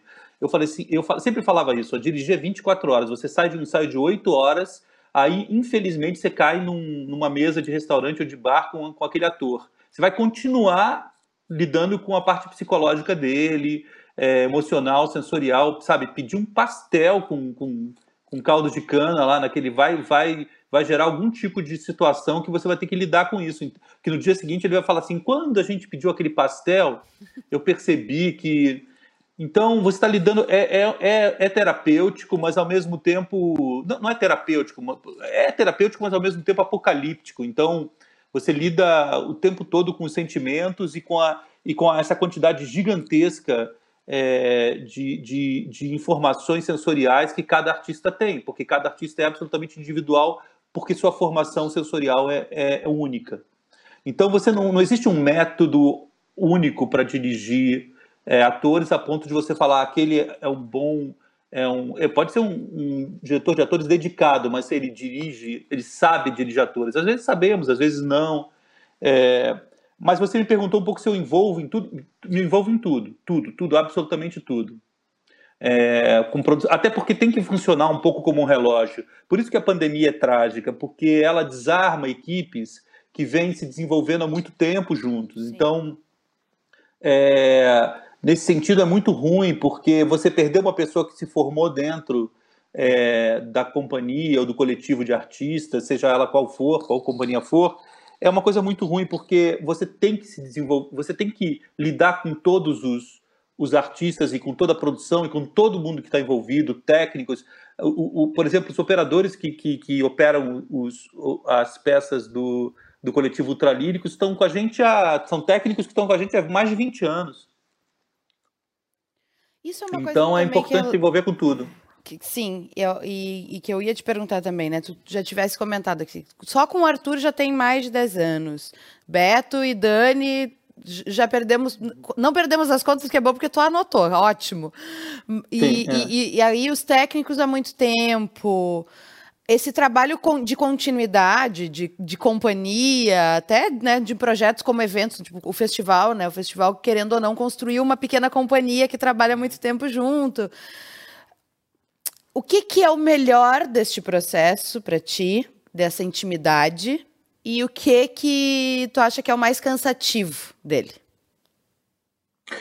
É, bom, é, eu tive duas experiências bem intensas, uma com a Sutil Companhia, que durou até 2012, a gente foi fazer algumas coisas em Porto Alegre, Sim, então sabe-se daí é, do, do, trabalho, e, e depois com Ultralíricos. Com Ultralíricos é, sempre foi muito bom, porque é um processo realmente coletivo, é um processo onde é, grandes artistas se reúnem para ter prazer em criar alguma coisa ou para criar alguma coisa com prazer. Então, é, até o sofrimento que existe ali dentro, um sofrimento de várias ordens, ele está ligado ao prazer de se criar alguma coisa, assim. Então, de verdade, eu acho que quando, é, é claro que eu vejo às vezes os atores jogados pelo canto, chorando, mas eles estão é, é, sentindo prazer ali, entendeu? Então, não, eu não me envolvo com, com, com, com aquilo. Com prazer mas de verdade, é, é, é. Mas é verdade, assim, eu, eu sinto que tem muito prazer, tanto que as pessoas é, falam, voltam, não, ninguém, ninguém volta para o né, lugar onde foi torturado. E já na Sutil, é, eu era tão centralizador, tão, tão profundamente é, angustiado, entendeu? Que aquilo não me dava prazer, assim. Isso não quer dizer que os resultados eu não tivesse enorme prazer em ver ou fazer, ter feito, né? Orgulho, né? de ter feito. Mas eu, eu ia para o ensaio me arrastando, eu odiava ensaiar ali, porque a gente ensaiava de um, modo mais tradicional, era um, uma peça de teatro onde a gente se repetia, repetia, repetia. Então era difícil ali, era, era mais complicado para mim, porque era tinha um processo um pouco mais tradicional de teatro, de ensaio de teatro, eu tenho um pouco de pânico disso, assim, de ensaiar, assim, eu tento, de alguma maneira, fazer do, do, do ensaio um, um laboratório criativo, assim. Que então, tem melhor, mais a ver, inclusive, me parece com que é uma isso. construção da música, assim. A galera da música não é tanto da repetição quanto a galera do teatro normalmente, né? Não podemos... Eu acho que é uma terceira coisa. O músico, na verdade, ensaia pouco mesmo. né? É? É. Ensaia muito pouco e, e- e- eu não sei, eu acho que tem, tem uma- um costume, assim, quando eu vou trabalhar com músico, o músico fala assim, não, aí a gente faz dois ensaios, eu fico É. assim, eu fico olhando falando, uau, como é que... A- Aí me impressiona, é engraçado. É, não, eu, eu sempre digo isso, que músico popular ensaia menos que músico erudito, músico erudito ensaia menos que ator e ator ensaia menos que bailarino. Com então a certeza. gente está num. A gente está numa distância É, é. muito grande, assim, porque é isso. Sempre que eu, que eu chamo as pessoas para fazer os, os espetáculos com o Felipe, é que a gente monta as bandas e tal, a primeira pergunta é: Tem tu que tá ser. acostumado a trabalhar com teatro? Tu sabe como é que funciona? Tu sabe que o ensaio não vai ter duas, vai ter oito horas? É, E tu sabe que dessas oito horas, às vezes pode passar um dia em que a gente trabalhou meia hora, esperou sete horas e meia, e é assim mesmo, e tem que ser assim. E, e essa é o primeiro recorte de seleção. Por outro lado, quando tu vê músicos que são envolvidos com isso, né? O Adolfo, que vai estar com a gente aqui. Nem sei se tu sabe disso, Felipe. Teremos Adolfo. Sim, sim, agora soube. Não, não- não- eu não iria para Porto Alegre sem isso. É, o Adolfo, que é um músico extraordinário, também o Adolfo Almeida Júnior, fagotista, multi-instrumentista e tal. Que e que toca contigo também há que miles toca anos. comigo desde 1991. E o Adolfo tem mais experiência ainda. O Adolfo é um cara que veio do teatro e do teatro ele foi para a música. Então, assim, são, é, é uma outra forma de, de, de pensar a coisa, né? Uma outra forma de entender a coisa. Eu acho que o próprio fato de ter tudo muito partiturado, né? Que eu acho que também era o era era como esse trabalho dos músicos hoje que trabalham muito com, com música escrita, eu trabalho muito com música escrita, e que daí o cara sabe que bem ou mal ele vai conseguir resolver, assim, pode não ficar maravilhoso, mas ele vai conseguir resolver porque está escrito ali e tal. É um pouco como eram as companhias antigamente de teatro lá nos anos 20, 30, 40, né? Que assim, as companhias tinham um repertório, montavam um espetáculo em três dias, porque era assim, decora o texto, tem um ponto ali, de qualquer forma, e, e Tu vai. tem as é uma partituras coisa... prontas. É, uma coisa muito. Mas esse processo outro de criar junto e de improvisar junto, e, e a gente fez espetáculos que eram. Em que a música estava toda improvisada, assim como a gente fez espetáculos em que a música estava quase toda escrita e tal. Eu acho que isso é o legal, é, é o de cada processo. E, e também espetáculos que estavam todos fechados, né, uh, construídos, e espetáculos que eram muito abertos, que mudavam a cada sessão, né. Qual foi o último projeto eu- eu você tenho- fez? Eu tenho algum. des- Desculpa, eu vou só fazer uma observação aí a gente para te responder. É, assim, eu tenho dúvidas em relação a, a tudo isso que, que, que o Arthur me, me, ensina, assim, sempre, e ele me explica muito isso, ele tem a paciência comigo de me explicar, mas assim, eu fico pensando que, por exemplo, para um compositor, eu entendo que existam é, é, é diversas maneiras de você compor. A, a, a, também a peça que você vai gastar anos trabalhando com isso, ou a outra que você vai fazer de maneira como a gente está falando, é, onde o objetivo é um outro, não é exatamente aquele, portanto vai, vai é, se dar de maneira mais rápida tal.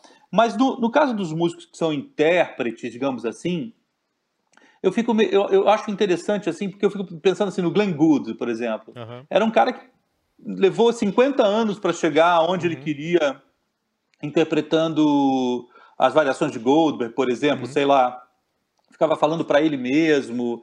Bom, tirando o caráter ali também de doença, mas assim, é, é, tinha esse, é, esse, essa, essa característica, né? E tem outros músicos que eles pegam ali a partitura e, e, e executam matematicamente, claro, né? Claro, eles, claro. É, eles nem. É, e aí eu fico um pouco em dúvida assim com esse artista, sabe? Eu falo assim eu, eu, eu, trabalhei muito com orquestra, você sabe disso, por causa uhum. da ópera, etc.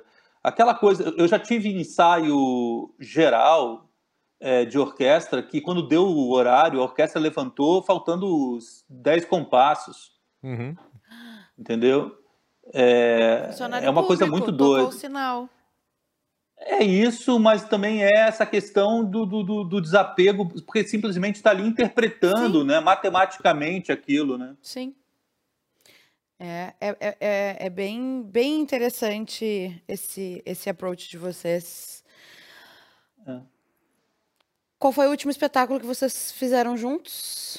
O fim, que eu, na verdade, como eu estava viajando com, com outro espetáculo do, de, do Palco Giratório, um espetáculo aqui de Porto Alegre, da Cinzas Coração, uh, eu não estava, eu escrevi a música, parte da música, e, e as meninas, a, a Maria Beraldo e a Maria Portugal, desconstruíram isso e criaram o resto da trilha. Então foi um processo que foi, foi feito bem conjunto, assim. Eu e a Maria, a gente vinha de trabalhar muito a, a, a partir das peças do Felipe, mas a gente estava fazendo muitas outras coisas junto e tal. E foi um processo bem interessante, assim, de, disso. De, aí eu, a cada tanto eu aparecia lá, porque eu estava indo de um lado para o outro. E foi, foi para o fim que foi esse hacking, exatamente. Esse hacking está no fim. É. O Língua Brasileira. Língua Brasileira, é. Língua Brasileira demitiu o Arthur. É. Como assim? Conte isso! É, porque é assim, ali, ali é o Tom Zé, né? Então eu preciso saber o que, que vai acontecer. O que, o que, que eu, eu. Eu preciso seguir a cabeça do Tom. Tá todo mundo seguindo a cabeça do Tom, né? Então. Como não seguir a cabeça é... de Tom? Obviamente, e você sabe que é difícil, porque uhum. o cara é um gênio a cada segundo, né? Microsegundo. Sim. E aí, é, e aí eu pensei em uma formação de banda, aí não deu certo direito. E a intimidade me faz falar para o Arthur, Arthur, eu vou para outro lugar e, e graças a Deus a gente ter paz e amizade para que isso se entenda. Só que o problema é que eu não sei o lugar que eu fui ainda. Então, então, eu acho que eu demiti antes do tempo também, mas aí. Agora eu também não vou recontratar. Não, agora não dá mais tempo, agora não, não dá mais. Caos... Não, eu tô brincando, mas agora vai sair o disco. Eram três músicas, agora são onze. Eu não sei o que fazer. E eu, eu, também não sei muito o que fazer com a peça, porque a peça é, ela é, é, ela é, ela tá interessante demais nos ensaios e cada vez que eu vou pro palco ela fica menos interessante. Isso é um problema, né? Então eu preciso descobrir como é que eu vou levar ela para o palco agora. Se isso vira daqui a pouco um documentário e não um espetáculo. É, Vai virar. Vai virar. Negócio... Vai virar. E vai virar o disco do Tom, né? Eu estou fazendo Sim. a direção artística do disco do Tom. Vamos fazer um documentário não sobre a peça, mas sobre a pesquisa toda. E a peça que vai acontecer em algum momento, mas ela tem um outro perfil, assim. Ela, eu, eu acho que ela vai virar uma espécie de um concerto de vozes, assim. Mas o que, é, o que também é doido falar é que a pandemia nos pegou há sete, seis dias da estreia, né? Sim. Isso foi bem. Seis, é uma semana da estreia, a gente. A, foi a única parte boa da pandemia. A,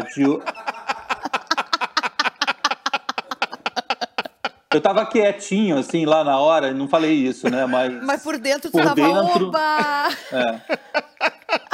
Por dentro eu falei assim, gente, Deus talvez eu tenha sido, machina. inclusive, o grande culpado pela pandemia. Entendi, foi, foi com a tua força do pensamento, Felipe De Hirsch. tanto, é, de tanto Gente, que eu tinha desejei. que acontecer exatamente. alguma coisa para suspender essa estreia. Exatamente. No caso, foi muita força Eu não do pedi uma coisa tão grande, eu não pedi uma coisa tão grande, eu pedi uma coisa menor, assim, mas. Mas veio, É, mas aí o chinês foi lá morder o bicho lá, mordeu o morcego. isso, é, e aí aconteceu tudo isso. Ah, bom, tu tava prestes a estrear, Lázaros recém tinha encerrado temporada, né? E- Uhum. Ah, tu produziu alguma coisa durante esse tempo ou agora que tá voltando, assim? Tu, tu, tu resolveu te recolher, Eu escrevi achou... uma série. Uhum. Eu não posso me recolher, senão eu morro de fome. Eu, eu, eu, eu, eu escrevi uma série, me chamaram para escrever, ao dois me chamou para escrever uma série, está inédita ainda, não sei se vai sair. Fiquei escrevendo, virei roteirista, entendeu? E, e o problema é que eu, o que eu gosto de ser roteirista, assim, eu já escrevi muito roteiro na minha vida, mas eu gosto de sala de roteiro, eu gosto de encontrar as pessoas. E aí fica essa coisa do Zoom, né? de ficar cinco, seis pessoas discutindo no Zoom seis, sete horas por dia, é super desgastante. Mas foi, foi o que eu fiz. Eu escrevi muito e fui desenvolvendo as ideias dos projetos todos, das, da, do, que, do que faria. Acabei fazendo Fantasmagoria também para o Teatro Municipal e fiz umas outras coisas que eu não devo estar lembrando, assim, mas... Ah, escrevi meus roteiros, meu, escrevi dois roteiros de filmes, dos meus próximos filmes. Eu, escrevi bastante nesse, nessa época, assim. Você sabe que foi o primeiro ano novo que eu passei em Salvador, foi esse na minha vida. Nunca tinha passado ano novo, né? E diz que tem muita força tudo lá, assim, né? E, e eu lembro que eu pedi um ano diferente. Eu não devia ter pedido isso. Ai, Felipe, cuidado com o que desejas, francamente. É, eu eu pedi um ano diferente. Eu ganhei um ano diferente, Ganhou, né? toma, tu e todo mundo. É, Pediu um Deus Ex Machina pra segurar a estreia e pediu um ano diferente. Tu, por gentileza, no que essa- próximo ano novo, concentra os Não, eu não vou desejos pensar no mais nada. Não vou pensar mais nada, não, não vou desejar mais Tá, nada. dizer, porque a destino. gente estava falando também esses dias, a, a, a Valkyria, que é desse espetáculo também, né? Sim, que, do- que a gente, vocês. que a gente circulou, que a gente viajou dos 200 dias, né? Em 365. Nossa. E aí, no final, a gente estava dizendo, bah, mas ano, ano que vem era bom para dar uma. eh, Era de dar uma segurada, né? Ficar mais Fica em em casa. Parem É de aí, desejar toque- coisas. Não, não, Tome, não. não. tome na cabeça. Não Não, eu me prometi, eu falei assim, poxa, se eu tiver um ano de descanso, assim, um ano, eu vou escutar todos os meus discos, os discos que estão em, é, é, no plástico ainda, que chegaram, não tive tempo, não tinha tempo, o Arthur sabe, um minuto, né? É, eu vou escutar esses meus discos, pergunta se eu escutei algum. tá tudo lá ainda do plástico. Bom, eu tive um filho também, né? É, que eu acho que tu tá bem ocupado, assim. O Inácio deve, deve tomar bastante. Ah, ele é demais. É a parte bacana toda, né? É a parte de verdade, assim. É, é, é a parte que, que me salvou, assim, de verdade. É, eu, nu- eu eu nunca gostei de criança, assim, nunca não sabia gostar de criança, né? E agora eu tô realmente com dificuldade de me, de me afastar dele. Assim, essa viagem para Porto Alegre agora, é, eu, fiquei olhando ele e falei assim, puxa, eu gosto muito de Porto Alegre mesmo. Então, ó, que bom que tu gosta de Porto Alegre, porque a minha próxima provocação é a seguinte: tu já viesse muitas vezes para a cidade, dentro do festival, tem um trabalho lindo de parceria com artistas daqui. Eu queria que tu trouxesse algumas memórias de Porto Alegre, de preferência se tiver de Porto Alegre em cena, para compartilhar com a gente, porque como esse ano a gente está falando muito sobre memória, sobre voltar para a cidade, sobre, né, reviver e relembrar Porto Alegre, eu acho que é um momento legal de, de te fazer esse pedido. A primeira, a primeira vez que a gente foi a Porto Alegre foi com uma peça chamada Vida Cheia de Som e Fúria. Isso faz 22 anos. Nossa senhora. Ah. Meu Deus. e, pois é. E eu lembro que lotou assim de uma maneira. A peça já estava né, muito é, com uma visi- visibilidade enorme, né? Então lotou todas as sessões, que eu não lembro se eram três assim. e depois abriram ali o fosso, né? O, a, colocaram cadeiras no fosso, aquilo lotou também. E aí eu lembro que começou uma coisa louca de um leilão de, de ingressos na internet. Não sei se o Zumi vai lembrar disso. Acho que ele. É, eu lembro assim, do Alabasta falando isso para mim. E, e, começou um leilão mesmo, leilão sério. E aí eu fiquei preocupado com aquilo, porque começou a valer dinheiro, sabe? A coisa de da entrada no, no, no Som e Fúria. E aí eu lembro que foram apresentações maravilhosas, assim como costumava ser no Som e Fúria. E depois eu fui para a Cidade Baixa e fiquei esperando o Peninha do Eduardo Bueno. E ele chegou, como sempre, atrasado e falou assim: a tua pontualidade, a tua pontualidade me envergonha, me, me, me, me intimida. Ele falou assim para mim. Eu, o problema era eu ter chegado. Óbvio, na, lógico. Na hora, entendeu? É, a tua pontualidade me intimida, me deixa uma coisa. Ele falou assim. E aí a gente sentou numa mesa de bar e ficou a noite inteira conversando. Quer dizer, conversando não, o Peninha falou a noite inteira. Sim, tu assistiu o Peninha falar. Ele é, teve exato. aqui ontem no programa, pensa quantas horas de programa teve. Isso, e foi, e foi uma noite memorável, maravilhosa, assim, onde eu aprendi o hino do Grêmio, esse tipo de coisa. Grandes ensinamentos por Eduardo Bueno. Exato, exato, foi muito bom, muito bom. É, mas assim, fui muito, como você falou, eu fui muitas vezes. É, a gente, a Fernanda, o Viver Sem Tempos Mortos. É, eu não lembro exatamente todos, assim, os espetáculos que, que a gente levou. O, o, próprio, eu acho que a última experiência da, da tragédia e comédia foi muito bonita. Teve um, teve um detalhe na segunda noite que a Magali, é, é, Magali Bife, atriz, né? Ela travou numa cena, uma cena muito importante, o espetáculo ela travou completamente, assim. E, e ao invés dela ir em frente, ela resolveu lembrar da palavra, ela queria lembrar a palavra exata, que é assim a Cabagali funciona, é, a, que ela esqueceu. Então ela, ela não continuou a cena, ela, ela ficou repetindo até achar a palavra, e ela não achou. Nossa. Então, tive, então ela entrou em colapso no palco, eu tive que tirar ela do palco para a peça continuar. Isso aconteceu aí no último Porto Alegre em cena e foi legal, foi uma cena bonita para quem, quem é, assistiu. Assim, foi uma cena bem, bem interessante assim do que é possível acontecer num palco. Nossa. O pessoal ficou na dúvida se era verdade. Se era de é, propósito. É, se era da peça ou não. É, é, é, Só, quem assistiu no, só quem assistiu na noite anterior é que, que percebeu que o que aconteceu. Né? E além da lancheria, que outros lugares tu gosta de visitar quando tu vem para cá? Dica, roteiro ah, de Felipe Hirst em Porto Alegre.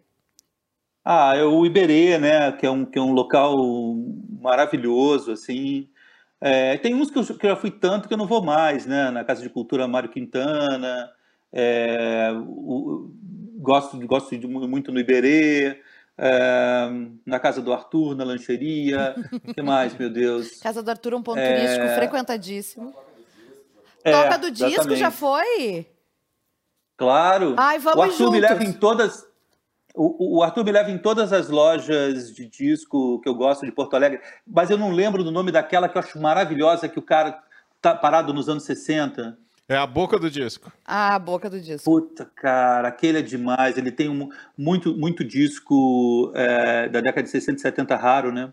Sim, mas na Toca muito também bom, tem coisas bom. raras. E tem um monte... O mercado, o mercado é, público eu adoro também. Tem um restaurante ali que eu sempre vou, que eu esqueci o nome, que é um de, de antigo, que é um de frutos do mar. Gambrinos? Naval, Gambrinos. pode ser? Gambrinos? Gambrinos, Gambrinos.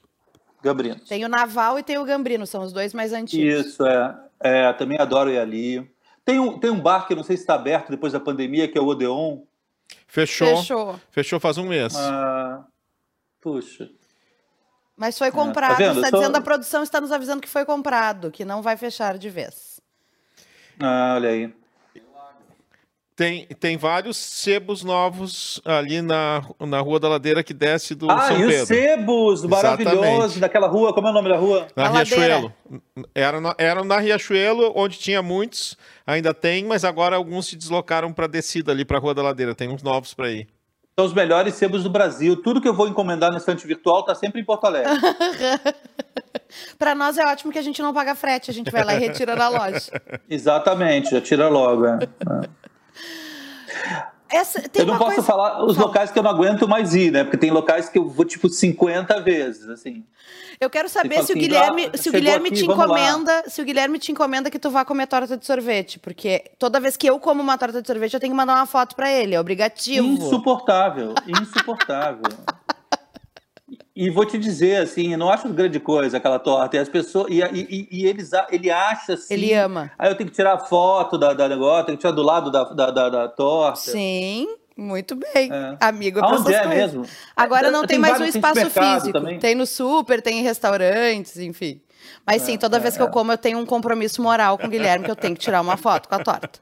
Uma foto da torta. Mas você sabe que, que eu fiquei muito impressionado com Porto Alegre a última vez que eu fui. Eu achei a cidade muito destruída. Tá assim ainda? Tá. Tá Tem- foda, passou né? uma pandemia por aqui, Felipe, pensa. Aquilo mais pandemia. E mais. E mais a, a crise que Ah, se e instaura. mais reticências. E, e mais, mais reticências. reticência, you know.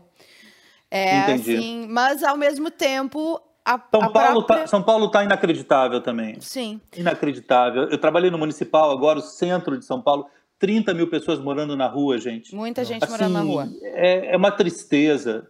E, e- e- e o Rio de Janeiro, o Rio de Janeiro, você, você passa por um bairro inteiro com ah, ah, portas de, de ferro baixadas e vai, e vai abrindo farmácia, farmácia, farmácia. A gente vai ficando doente. São cinco, seis farmácias por, por quadra. Assim, Eu nunca Uhum. vi tanta farmácia na minha vida. Porto Alegre já era assim, tem muita coisa fechada, muita coisa para alugar, muita coisa para vender, muita, muita, muita gente. Já era em 2019 um horror de gente morando na rua, agora tá pior ainda.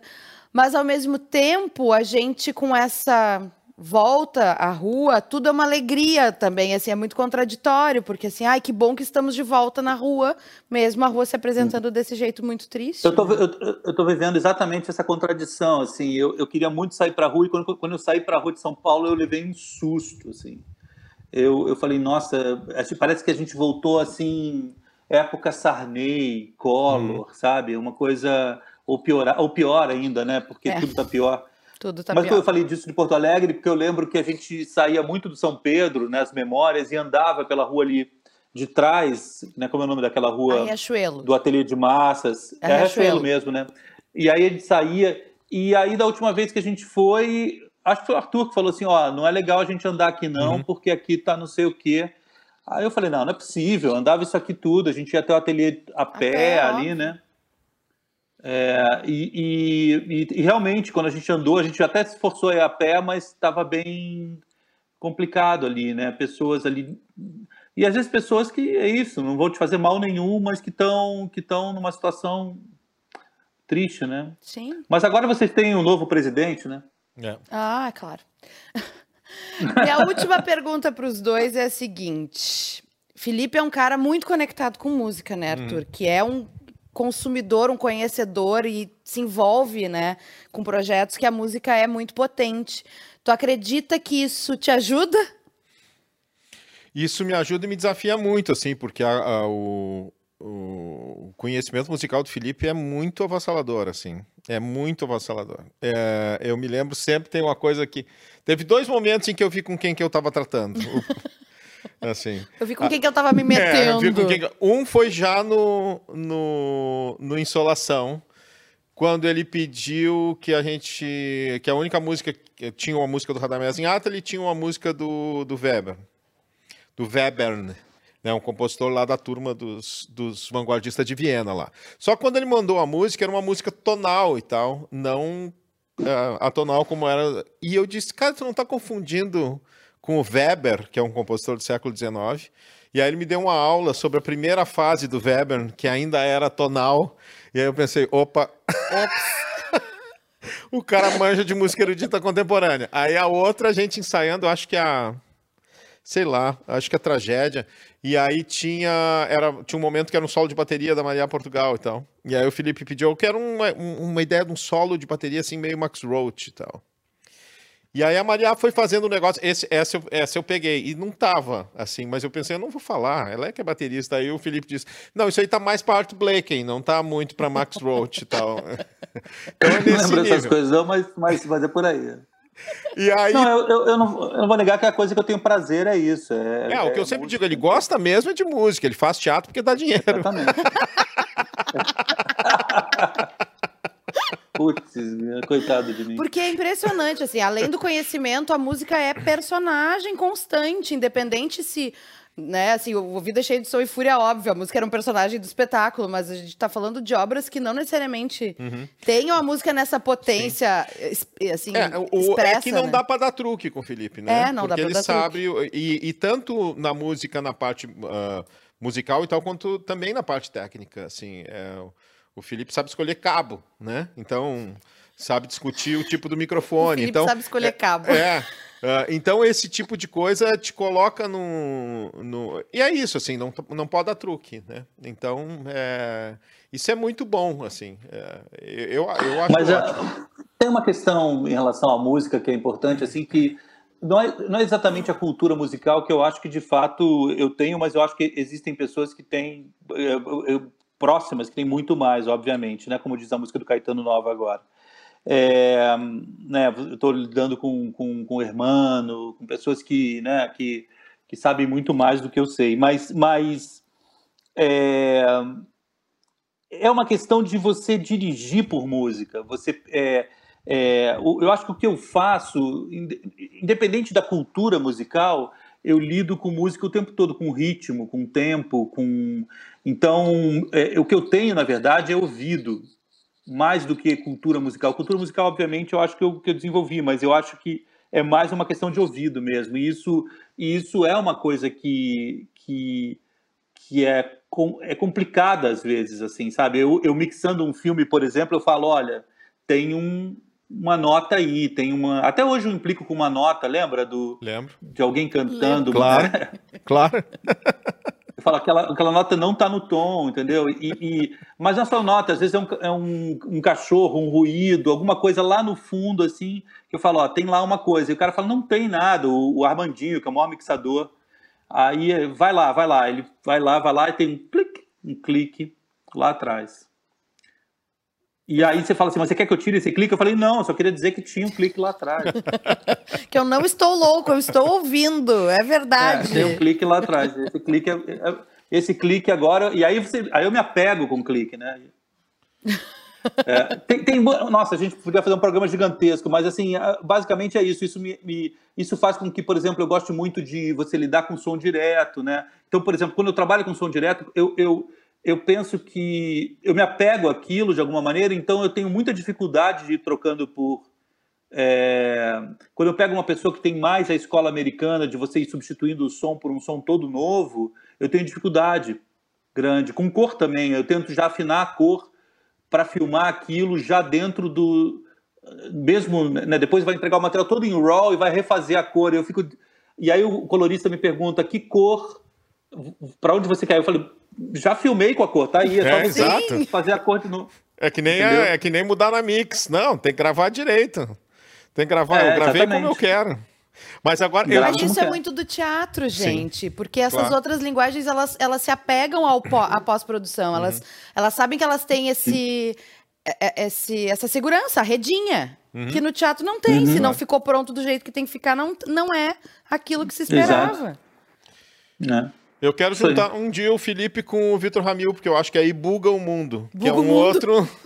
É um outro obsessivo. dele. um outro obsessivo, assim, que ouve coisas que só ele, só ele é capaz de ouvir. Então, eu acho que ia ser. Ou vocês iam fazer uma um coisa trabalho maravilhosa, ou agora, vocês é. não iam conseguir fazer nada. É, provavelmente, é. Eu, eu, eu fiz um, Estou fazendo um trabalho agora que envolve música, uma coisa que infelizmente eu não posso ainda divulgar, mas que envolve 45 artistas e eles estavam procurando gente do Sul. Lógico que eu falei do Arthur e tal, falei daquele menino Lupicínio. E, e, e, enfim, né? não é porque é louco, né? As pessoas não lembrarem disso, né? Lupicínio, todos os compositores maravilhosos. Mas eu aí ficou discutindo, eu falei, fiquei falando muito tempo do, de como a gente gostava do, do Vitor, eu e o Hermano. Já fiquei muito curiosa, já quero saber tudo desse projeto que ele não pode contar, óbvio. Tá, vamos, Ah, eu- vamos, vamos ver. vamos, vamos para o encerramento. expectativas ou alguma curiosidade ou, ou algo que vocês já estão preparando que vocês podem dividir sobre Fantasmagoria número 2 para atiçar a galera e se programar para assistir vocês no próximo final de semana? É, como eu disse, são dois atos de, desse que vão ser testados desse trabalho novo, é, que vão ser testados com, com, improvisações aí com esse grupo de atores reunidos. Vai ser imenso, é, vai ser curtinho. Eu queria que fosse imenso, porque eu acho que é importante é, que, o, que o público é, desista e, e, reconquiste, sabe? Então, é, vou tentar que as pessoas desistam e, e que reconquistem. E, e, e, obviamente, isso depende muito também da, da produção nesses ensaios, porque tem muita improvisação, tem propostas muito claras, assim, da onde a gente mas não tem, um, não tem algo acabado que eu falo assim, ó, faça isso. Uhum. Você entende? Tem, assim, é, é, é, guias e muito, direções muito claras. Olha, Sim. é isso, mas, assim, isso vai depender da produção toda que vai ser feita nos ensaios. Isso vai ser um bom teste para mim, principalmente no aspecto de como lidar com a construção desse espetáculo no futuro, porque para saber o quanto eu, eu posso depender dessa relação ou quanto eu preciso é, chegar com coisas mais prontas, né? Sim, é bem, bem um laboratório, bem para... É bem um laboratório, é, mas isso é a parte mais bonita, né? Uhum. É a uhum. parte que mais... Que mais é, é provavelmente, quando esse espetáculo estiver pronto, ah, daqui a um ano, é, eu não vá conseguir reproduzir nada do que aconteceu em Porto Alegre. Então isso é muito bonito, porque quem, quem, quem assistir aí vai ver uma coisa única de sim, fato mesmo. Sim, sim, com certeza. E tu, Arthur, qual, qual, qual, quais foram as provocações ou referências ou pedidos do, do Felipe? Não, a gente fez uma. Pré... Eu queria pagar aquele jantar, aí eu pedi, eu escolhi a música que não, que não entrou no Que já estava pronta, que ele não tem trabalho. É. Não, porque se, ele, ele trouxe a público essa dívida, Felipe. Eu acho que não rolou. É, exatamente. E ele não se contenta com pouco, ele quer o fazano. Tu viu? Entendeu? Ele disse que lancheria não vale, ele quer o fazano. É, é. Pois é. Conta aí. Arthur. Não, é, é isso que a gente fez foi uma pré, pré-seleção de coisas possíveis, assim, né? Mas evidentemente vai ter muita coisa criada no processo, como sempre tem, assim, né? E que é um grande. É, é sempre um, é sempre muito bom de fazer, né? Sim. E, e, e, e tendo... Tem os fita, né, que estão com a gente. Hã? Tem os fita, né, que vão estar com a gente. Ah, é, sim. quem vai estar com, contigo? Como é que vai ser o... o é, os, o, a, e tem as músicas que, que a gente mandou, que eu mandei, né, que o Felipe mandou, já existentes, com os canais abertos e tal, para os Fita, que trabalham com Tentão, que são dois uhum. caras, eh, dois DJs, programadores, produtores e tal, que vão desconstruir isso e a gente vai, de alguma forma, dialogar com isso que, tá, que, tá, que já foi gravado e vai ser desconstruído, uhum. junto com as coisas que a gente vai fazer ao vivo. Eu acho eles muito impressionantes, assim. A gente já, já eles já participaram de um, de um espetáculo. Uhum. E contigo, além do Alfredo, né? Além Adolfo. do Adolfo. É só tu e é, Adolfo. É, eu e o Adolfo. Tá. Entendi. Eu e o Adolfo, que, que daí a gente sabe que dá para se atirar sem rede os dois juntos. De mãozinha. Gente, é, Isso. Que... Exatamente. Queridos, que conversa deliciosa. Maravilhoso ter vocês aqui. Muito obrigado. Que a gente possa promover outros encontros desses em breve, numa boa lancheria, com tomando um suquinho, comendo X coração. Ah, graças a Deus. Seja bem-vindo. Seja bem-vindo a Porto Alegre, Felipe. Sempre bom te ter aqui. Obrigado. Arthur, querido, sempre bom Muito te ter obrigado. com a gente. E para você que está nos assistindo, programe-se, porque 29, 30 e 31 de outubro nós temos Fantasmagoria número 2 no Teatro São Pedro. O resultado desse encontro incrível e de outras cabeças maravilhosas que estão junto. É muito bom ter vocês aqui. Muito obrigada, gente. Obrigado.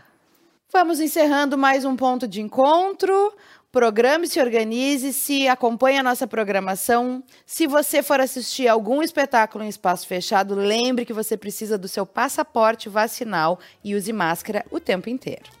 Amanhã o ponto de encontro vai receber o espetáculo Weapon is a Part of My Body e depois vai ter um papo com o Pedro e a Ruth do elenco da peça. O 28º Porto Alegre em Cena é apresentado pela Secretaria da Cultura do Estado do Rio Grande do Sul e Prefeitura de Porto Alegre. Tem patrocínio de PMI Foods, Angus Las Piedras e Panvel. Conta com o apoio do Itaú Cultural e apoio institucional do Iberecena, Fundação Nacional das Artes e Ministério do Turismo.